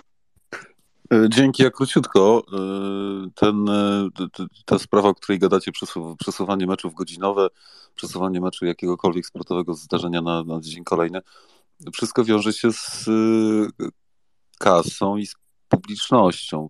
Nie zauważyliście jednej rzeczy. Jeżeli mecz jest na sobotę, zaplanowany na sobotę, a odbywa się w niedzielę, no to tych potencjalnie kilka, ile tam wchodzi na ten stadion, pewnie o kilkanaście, powiedzmy, tysięcy ludzi, trzeba gdzieś fizycznie przenocować. Przecież to nie są Rzymianie w Rzymie albo, y, wiecie, w, Paryżu Paryżanie, tylko to są często ludzie, którzy przy, przylatują z, z, z, z mm, dalszych odległości, więc przesuwanie meczu na następny, na następny dzień wydarzenia jakiegokolwiek sportowego jest, jest y, cholernie trudne, bo wiąże się z potencjalnie kilkuset skargami wniesionymi, czy kilku tysiącoma sk- skargami wniesionymi natychmiast, które trzeba rozpatrzyć, które trzeba załatwić, za które trzeba zapłacić e, finalnie prawdopodobnie, no bo nie wyobrażam sobie, że taka organizacja powie, a poradź sobie sam, cwaniaczku, e, sorry, nie mamy na to wpływu. Mm, Co do godzin, dlaczego kobiety później, mężczyźni wcześniej, tutaj jest podobna sytuacja. Ja nie widzę tutaj żadnego wpływu płci, widzę tylko oglądalność, pieniądze, e, sponsorów e, i to, że e, przed telewizorami suma summarum, dzięki temu, że najpierw faceci, a potem kobiety, a nie odwrotnie, mamy na przykład e, 10 milionów więcej ludzi. Czy to dobrze? Pewnie nie, ale tak ten świat jest skonstruowany, nie tylko w tenisie. E, I ja nie widzę tutaj, prawdę mówiąc, niczego, co uderza w kobiety jako kobiety, tylko jest to po prostu znak czasów. Patrzy się przez kasę, patrzy się przez e, mm, opłacalność, słupki i tego typu rzeczy. Dziękuję bardzo. Dziękuję. Arturze? No, no ja tutaj dużo, dużo o Włochach nie dodam. No, na raz, że te moje pobyty to, to już jest 20 lat y, temu, ale no, wie, wszyscy wiemy, no Włosi oczywiście, że będą gremialnie pójdą na finał kobiet, a nie na finał mężczyzn, bo, ponieważ tam Włochów to mało tam tenis interesuje, szczerze mówiąc. Y, ale no y, Poza tym tak, faktycznie, no tu się właśnie tak, bo ja sprawdziłem sobie jeszcze mecze, mówię, bo w Rzymie dużo się dzieje, są dwie drużyny, jest Lazio i Roma, ale Lazio grała na wyjeździe, a Roma będzie grała jutro, więc to akurat tutaj nie wchodziło w grę. Yy, I, i, I tak a propos, ja rzeczywiście tutaj chyba strzeliłem babola z tym, że, że, że kobiety grają ostatni, jako ostatnie ten finał, no ale to niestety muszę się przyznać, ja nie oglądam dużo tenisa mężczyzn, bo mnie to mało interesuje. Jeżeli nie gra Rafa Nadal albo ten nowy, ten Alcazelcer ostatnio, to, to, to nie oglądam. Także bo nigdy nie lubiłem męskiego tenisa, mimo że nie jest szybszy, jakiś efektowniejszy. Bardziej tylko dla jakichś tam swoich ulubieńców oglądałem. No i, i to nie jest żadne szowinistyczne, po prostu wolę kobiecy tenis. Jest, jest przyjemniejszy dla oka, fajniejszy, dram, dramatyczniejszy, tak mi się wydaje. I, I dlatego może dlatego mam to wrażenie, że- czyli widać parę finałów przegapiłem. Musieli tam jeszcze panowie grać. Poza tym niestety jest epoka Dziekowicza, a ja za tym człowiekiem kompletnie nie przypadam. Yy, Więc yy, no, no tu dużo racji z tym przenocowaniem. Nocleg w Rzymie to, to nie, jest, yy, nie jest łatwa sprawa. Kiedyś to było, Kiedyś było chyba łatwiej, bo mnie się zdarzało w Rzymie nocować, bo tam rodzinka mieszkała trochę od Rzymu, kawałeczek, kilkanaście kilometrów, po Soskuro, tam La Dispoli. Yy, to było trochę, więc, ale no w taką pogodę to raczej ciężko by było w tym Rzymie sobie pod gołym niebem przynocować. I to, to, to, to może tyle. I... No i fajnie, że tutaj powiedzieliście o tych, tych deblistach. Jeszcze coś mi chodziło po głowie, ale, ale właśnie zapomniałem. więc, więc oddaję głos. Dziękuję bardzo. E, ja sobie szybciutko przywołałem tutaj e, ceny biletów. Autor, ja wiem, że zawsze mówisz jakby dużo takich sprawdzonych faktów, ale ja się doczytałem czegoś innego. Powiem wam tak. Chociaż nie, w sumie masz rację. Nie piszą tutaj o cenie wejścia na te poboczne, na poboczne korty, tylko piszą o cenie wejścia na tą główną arenę. I wyobraźcie sobie, że finał wejście na finał mężczyzn kosztuje 821 euro. I mówimy tutaj o, o takich miejscach jakiś tam e, w najlepszej strefie. E, tańsze 633, tutaj półfinały e, od 312 euro,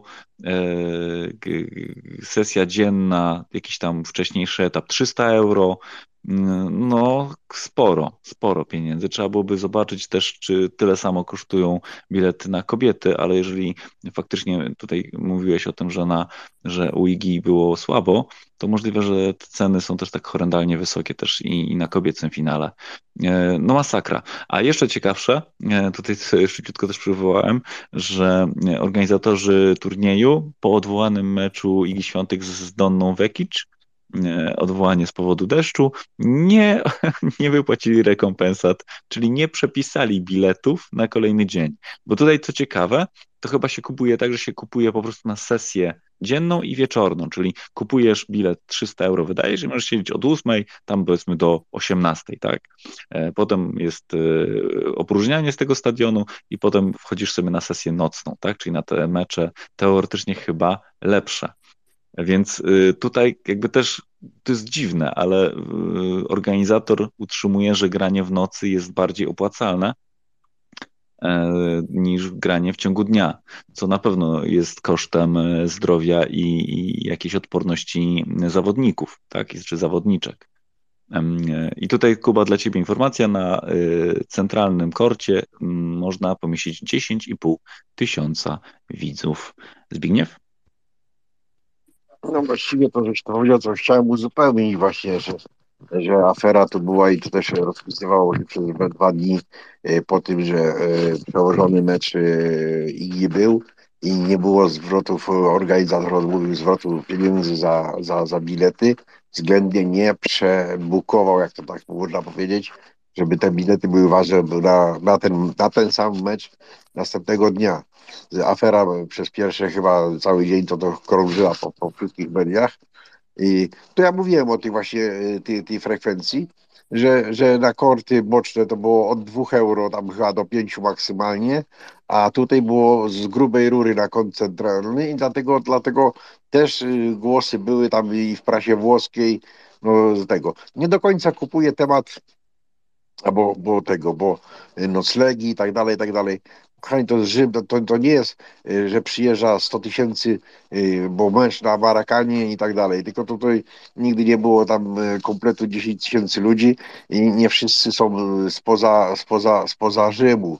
Także tutaj to nie byłoby trudność dla, logistyczna dla, dla kibica. To tylko dziadostwo i, i, i to, co zrobiło w tym roku organizatorzy, to tylko tu można mieć zastrzeżenia. No bo, bo, bo innego, innego to tłumaczenia nie ma. Fakt faktem jest, że e, trochę pieniądz i, i media rządzą, bo transmisje, bo to i tutaj jakby nadawania pewnej rangi, ale, ale dziwię się też naci, braku nacisku mediów, bo przede wszystkim to zobaczcie nie tylko tenis, ale w wielu dziedzinach sportowych czy skoki e, e, reorganizuje się, żeby transmisja była, żeby w odpowiedniej ilość czasu było i tak dalej i, i media co mają z tego, jak mecz leci po 11 w nocy? Ile osób ogląda? Gdy właśnie te słupki, te piki, jak oni sprawdzają, to przecież jest no, połowa mniej niż powinno być. Także tutaj no, nie do końca jakby to potrafię zrozumieć. Dzięki bardzo. Ja jeszcze jakby też zauważyłem też po sobie, że ja nie zawsze oglądam takie, takie imprezy na żywo. Teraz jest tak dużo możliwości odtworzenia e, tych wszystkich imprez, czy to wyścigów, czy, czy, czy tenisa, czy, czy koszykówki. Po prostu cofasz sobie Kanal Plus, czy, czy playera o 6 czy 8 czy ileś godzin do tyłu i sobie to oglądasz. Nawet jeżeli znasz wynik, to mm, nadal oglądamy sport na tak wysokim poziomie, że wielka przyjemność jest patrzeć na, na spotkanie, nawet jeżeli wie się, e, kto wygrał. Też pamiętajmy o tym, że jest duża różnica między przekazem tym internetowym, gdzie często jakiś, e, jakaś sztuczna inteligencja generuje te, te, e, te artykuły, albo ktoś, kto po prostu obejrzał skrót. O tym, że Iga Świątek odebrała telefon w trakcie meczu, nie dowiedzielibyśmy się z przekazów, chyba że ktoś może wrzuciłby to na Twitter jako ciekawostkę. E, to o tym zakończeniu e, finału i o tym rozdaniu nagród, mm, jak ktoś nie widział, to w sumie no, była kontrowersja, ktoś się pomylił, no ale przecież wszyscy się mogą, mogą mylić. A na żywo to wyglądało jak jedna wielka farsa. Także e, tutaj jakby walczmy z tym prime'em e, godzinowym, bo ja nie chciałbym być na takim sznurku, że oglądaj zawsze na żywo, biegnij teraz, bo teraz będę puszczał e, i nie wiem, patrz na te reklamy i gdzieś tam i, i jakby karm ten, karm tą, tą taką dziwną sytuację, bo e, zdrowie zawodników tej konkretnej dyscyplinie, moim zdaniem jest na ostatnim miejscu. To, co Zbigniew e, mówiłeś o tych meczach e, na wcześniejszym etapie, w rzęsistym deszczu, oto tak odpadła Magdalinet. Ja włączyłem mecz i mówię, wow, co się tutaj dzieje, a tam normalnie ulewa. Ja pierwszy raz widziałem, kiedy w trakcie spotkania pan podjechał z taczkami i z łopatą i wysypywał mączkę na błoto, które się stworzyło w jednej części kortu. No, no szczerze mówiąc, myślałem, że, że, że, że takie rzeczy się nie zdarzają na takim poziomie. Szczególnie, że pamiętajmy o tym, że mówimy o turnieju, który trwa dwa tygodnie. E, z drugiej strony oczywiście e, ekstremalne, ekstremalna pogoda e, jakby tutaj bardzo utrudniła, ale też z drugiej strony czasami trzeba po prostu powiedzieć pas i odwołać imprezę. Imola w tym roku, czyli wyścig Formuły Pierwszej, jest odwołany ze względu na to, że, że jest, y, tor, jest, to, tor jest nieprzygotowany, że, y, że gdyby się upierali nad organizacją tego wyścigu, to kolejny wyścig za tydzień w Monako mógłby, mógłby się nie, nie, nie odbyć, bo część sprzętu by utknęła tutaj we Włoszech. Więc jakby e, wysyłajmy taki sygnał też e, w świat, że nie zawsze to, co nam proponują. To e, większe pieniądze. Tak, tak, oczywiście. Pieniądze pieniędzmi, tylko tak naprawdę no to jakby te pieniądze są od nas, tak? To my je płacimy jako kibice. E, ja sobie nie wyobrażam płacić 3000 e, zł za to, że wejdę na mecz finałowy. No, jakby ja żyję w innym świecie. Ja, jakby to nie są moje, nie są moje e, wartości, a z drugiej strony mogę wejść na kort obok za 5 euro. Mm, abstrakcja. Abstrakcja dla mnie. No, jakby tego nie rozumiem, dlaczego tak to jest, gdzie faktycznie potem na tych meczach finałowych, jeżeli faktycznie ludzie tam nie idą, bo jest za drogo, no to wygląda fatalnie. Nie wiem, czy ktoś jeszcze chciałby się odnieść. Temat generalnie kobiet w sporcie jest yy, ciągle na topie i ciągle będziemy go podnosić, bo myślę, że, yy, że warto wyłapywać takie małe, małe yy, yy, złośliwości organizatorów, czyli jakby takie, a zróbmy gdzieś tam najpierw tych mężczyzn, kobiety muszą się rozegrać w nocy, co z tego, że finał, nie przeniesiemy tego na następny dzień. Mm, no, skłammy o tym, że to było uzgodnione z zawodniczkami, gdzie potem same zawodniczki mówią coś innego. E, Iga Świątek mówiła już na poprzednim e, turnieju w Madrycie o tym, że godziny rozgrywania meczów są, są abstrakcyjne dla niej, e, że to ją wymęcza, nie pozwala się regenerować na kolejne mecze, że poziom spada. Mm, nie wiem, ja też się jakby przygotuję się do rozmowy i popatrzę też z, z punktu widzenia kobiecego, yy, przepraszam, męskiego tenisa, jak to jest u mężczyzn, czy oni yy, mają tak dużo lepiej, bo szczerze się przyznam, ostatnio nie śledzę męskiego, ale, ale zacznę. Aniu? E, ja bardzo tutaj lubię być i bardzo lubię słuchać e, tutaj panów. E, no, na, natomiast no, będę upierała się przy swoim, zresztą to nie jest moje stanowisko e, jako takie, które gdzieś tam e, jest umocowane w moich przekonaniach, tylko to są analizy, e, które jednak wskazują na dość duży problem i dopóki wszyscy nie zrozumiemy, w czym jest e, tak naprawdę problem e, kobiet w sporcie, bo to jest kilka różnych płaszczyzn i aspektów i do którego byśmy się nie odnieśli, to argumenty na to są. No ale to też pokutuje takie przekonanie, no przecież Iga Świątek nie, wiele razy właśnie skarżyła się na to, że y, godziny tych meczy wyznaczanych właśnie dla kobiet, one są zawsze gdzieś marginalizowane, że to jest, narzekała na to. E, to jest odwieczny problem. I będziemy się tak kręcili w kółko, y, chociażby tylko w kontekście tutaj dzisiaj rozmawiamy tenisa, ale są przecież inne dyscypliny, które również pokazują właśnie takie traktowanie kobiet. No i panowie, możemy zakłamywać rzeczywistość, możemy temu zaprzeczać albo relatywizować bądź y, odnosić się do różnych warunków atmosferycznych, ale no, skoro y, jesteśmy tutaj w takim miejscu, gdzie możemy właśnie się przekonywać, że to są inne czynniki, których, na, które, na których przeciw nie można by było wyjść, no to też możemy się odnieść do tego, że przecież zawsze tak było. No właśnie Iga Świątek o tym mówi, że zawsze tak jest. To skoro zawsze tak jest, no więc o co chodzi? No nie popadajmy w skrajność. No jest okej. Okay. I, I to słychać w każdej przestrzeni, nawet tutaj, gdzie tydzień temu jeden ze słuchaczy powiedział, była to jakaś pani Ania, która miała swoje trzy minuty. E, można tego nie zauważać, albo się z tym zmierzyć, żebyśmy po prostu wszyscy na tym skorzystali. Dziękuję. Mhm, dziękuję bardzo. Mm, szczególnie to widać w takich dyscyplinach, gdzie nie ma, mm, nie odbiega poziom, bo y, wiadomo, skoki narciarskie, piłka nożna, tam jakby to jest całkiem jakby inny sport i widać różnicę, jeżeli chodzi o poziom sportowy. W przypadku tenisa ja osobiście bardziej wolę oglądać tenis kobiecy.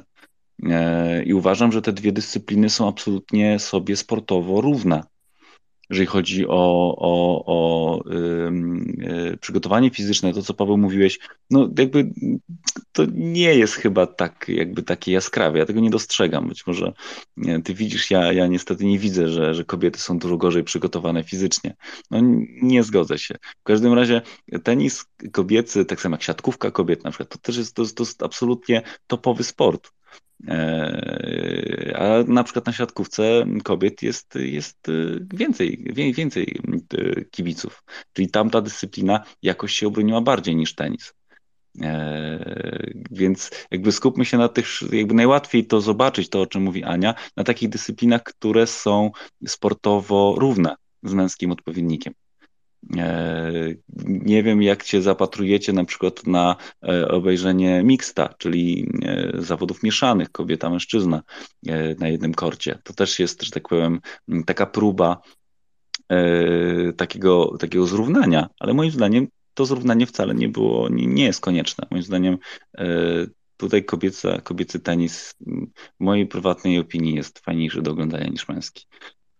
Będziemy do tego wracać. E, myślę, że e, jakby dziękuję Wam wszystkim za to, że trzymamy tutaj wysoki poziom. Nikt się nie obraża, nikt nie, nikt nie wyrzuca jakichś dziwnych, dziwnych argumentów i, i, i, pretensji. Dziękuję Wam za, za merytorykę, za obecność, za to, że dwie i pół godzinki minęło z Wami jak mrugnięcie okiem. E, jeżeli będziecie mieli ochotę, to jutro o godzinie 21 również możecie nas znaleźć przestrzeni Twittera. Myślę, że jakiś fajny temat z Anią dla Was przygotujemy.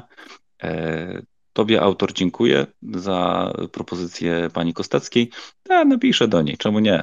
może, może dopisze nam kiedyś szczęście i wpadnie do nas omówić z nami na przykład e, jakiś mecz e, Roland Garros, który przypominam, zaczyna się już za tydzień. Może spróbować Ignacikową. Wiesz co, jakby to jest, to jest trochę walka z wiatrakami. Z drugiej strony ja też chciałbym docenić was. E, ja szczerze nie potrzebuję e, takich nazwisk głośnych, żeby tutaj dobrze się z wami bawić. bo uważam, że, że robimy tutaj od roku czasu merytoryczną e, ekipę naprawdę na dobrym poziomie. I, i za każdym razem, jak przychodzę do Was w niedzielę 21. Prawie jak Raków. Właśnie, prawie jak Kraków, tak, dokładnie tak. Więc jakby tutaj oczywiście goście są fajni, goście są potrzebni, wzbogacają e, dyskusję, ale ja bym nie opierał e, naszych audycji na gościach, e, bo jednak wolę słuchać Was. Dziękuję Wam wszystkim. Widzimy się jutro o 21. Było mi niezmiernie miło Was wszystkich wysłuchać. A Mateusz, jedną rzecz mogę tylko powiedzieć? Jasne. Oczywiście y, chciałbym, aby wszyscy zobaczyli przepiękną bramkę strzeloną przez y, żegnającą się z ligą Lechię Gdańsk. Przepiękna bramka z 60 metrów. No cuda. Y, ta, którą wrzuciliśmy sobie tam na grupę, ta z połowy boiska. Tak, tak. Legionistom. Gajo strzelił. nie, nie, no, zaraz, ją, zaraz ją tu i podepnę mnie pod pokój, żeby, żeby się rozniosła. No tak, tak. Polska Liga jest pełna niespodzianek, między innymi e, bramka strzelona z połowy boiska. Czemu nie? Czemu nie? Z jeszcze innych informacji to e, Jeremy Sochan miał chyba wczoraj urodziny, nasz koszykarz e, z za wielkiej wody. E, my się widzimy w przyszłym tygodniu. E, zacznie się Roland Garros, będziemy znali już drabinkę. W międzyczasie będzie między innymi finał Pucharu Włoch. Tutaj może obywatel nam coś o tym opowie. Coś się jeszcze na pewno wydarzy. Dzięki Wam wszystkim. Do zobaczenia. Cześć. Dobranoc. Dobranoc.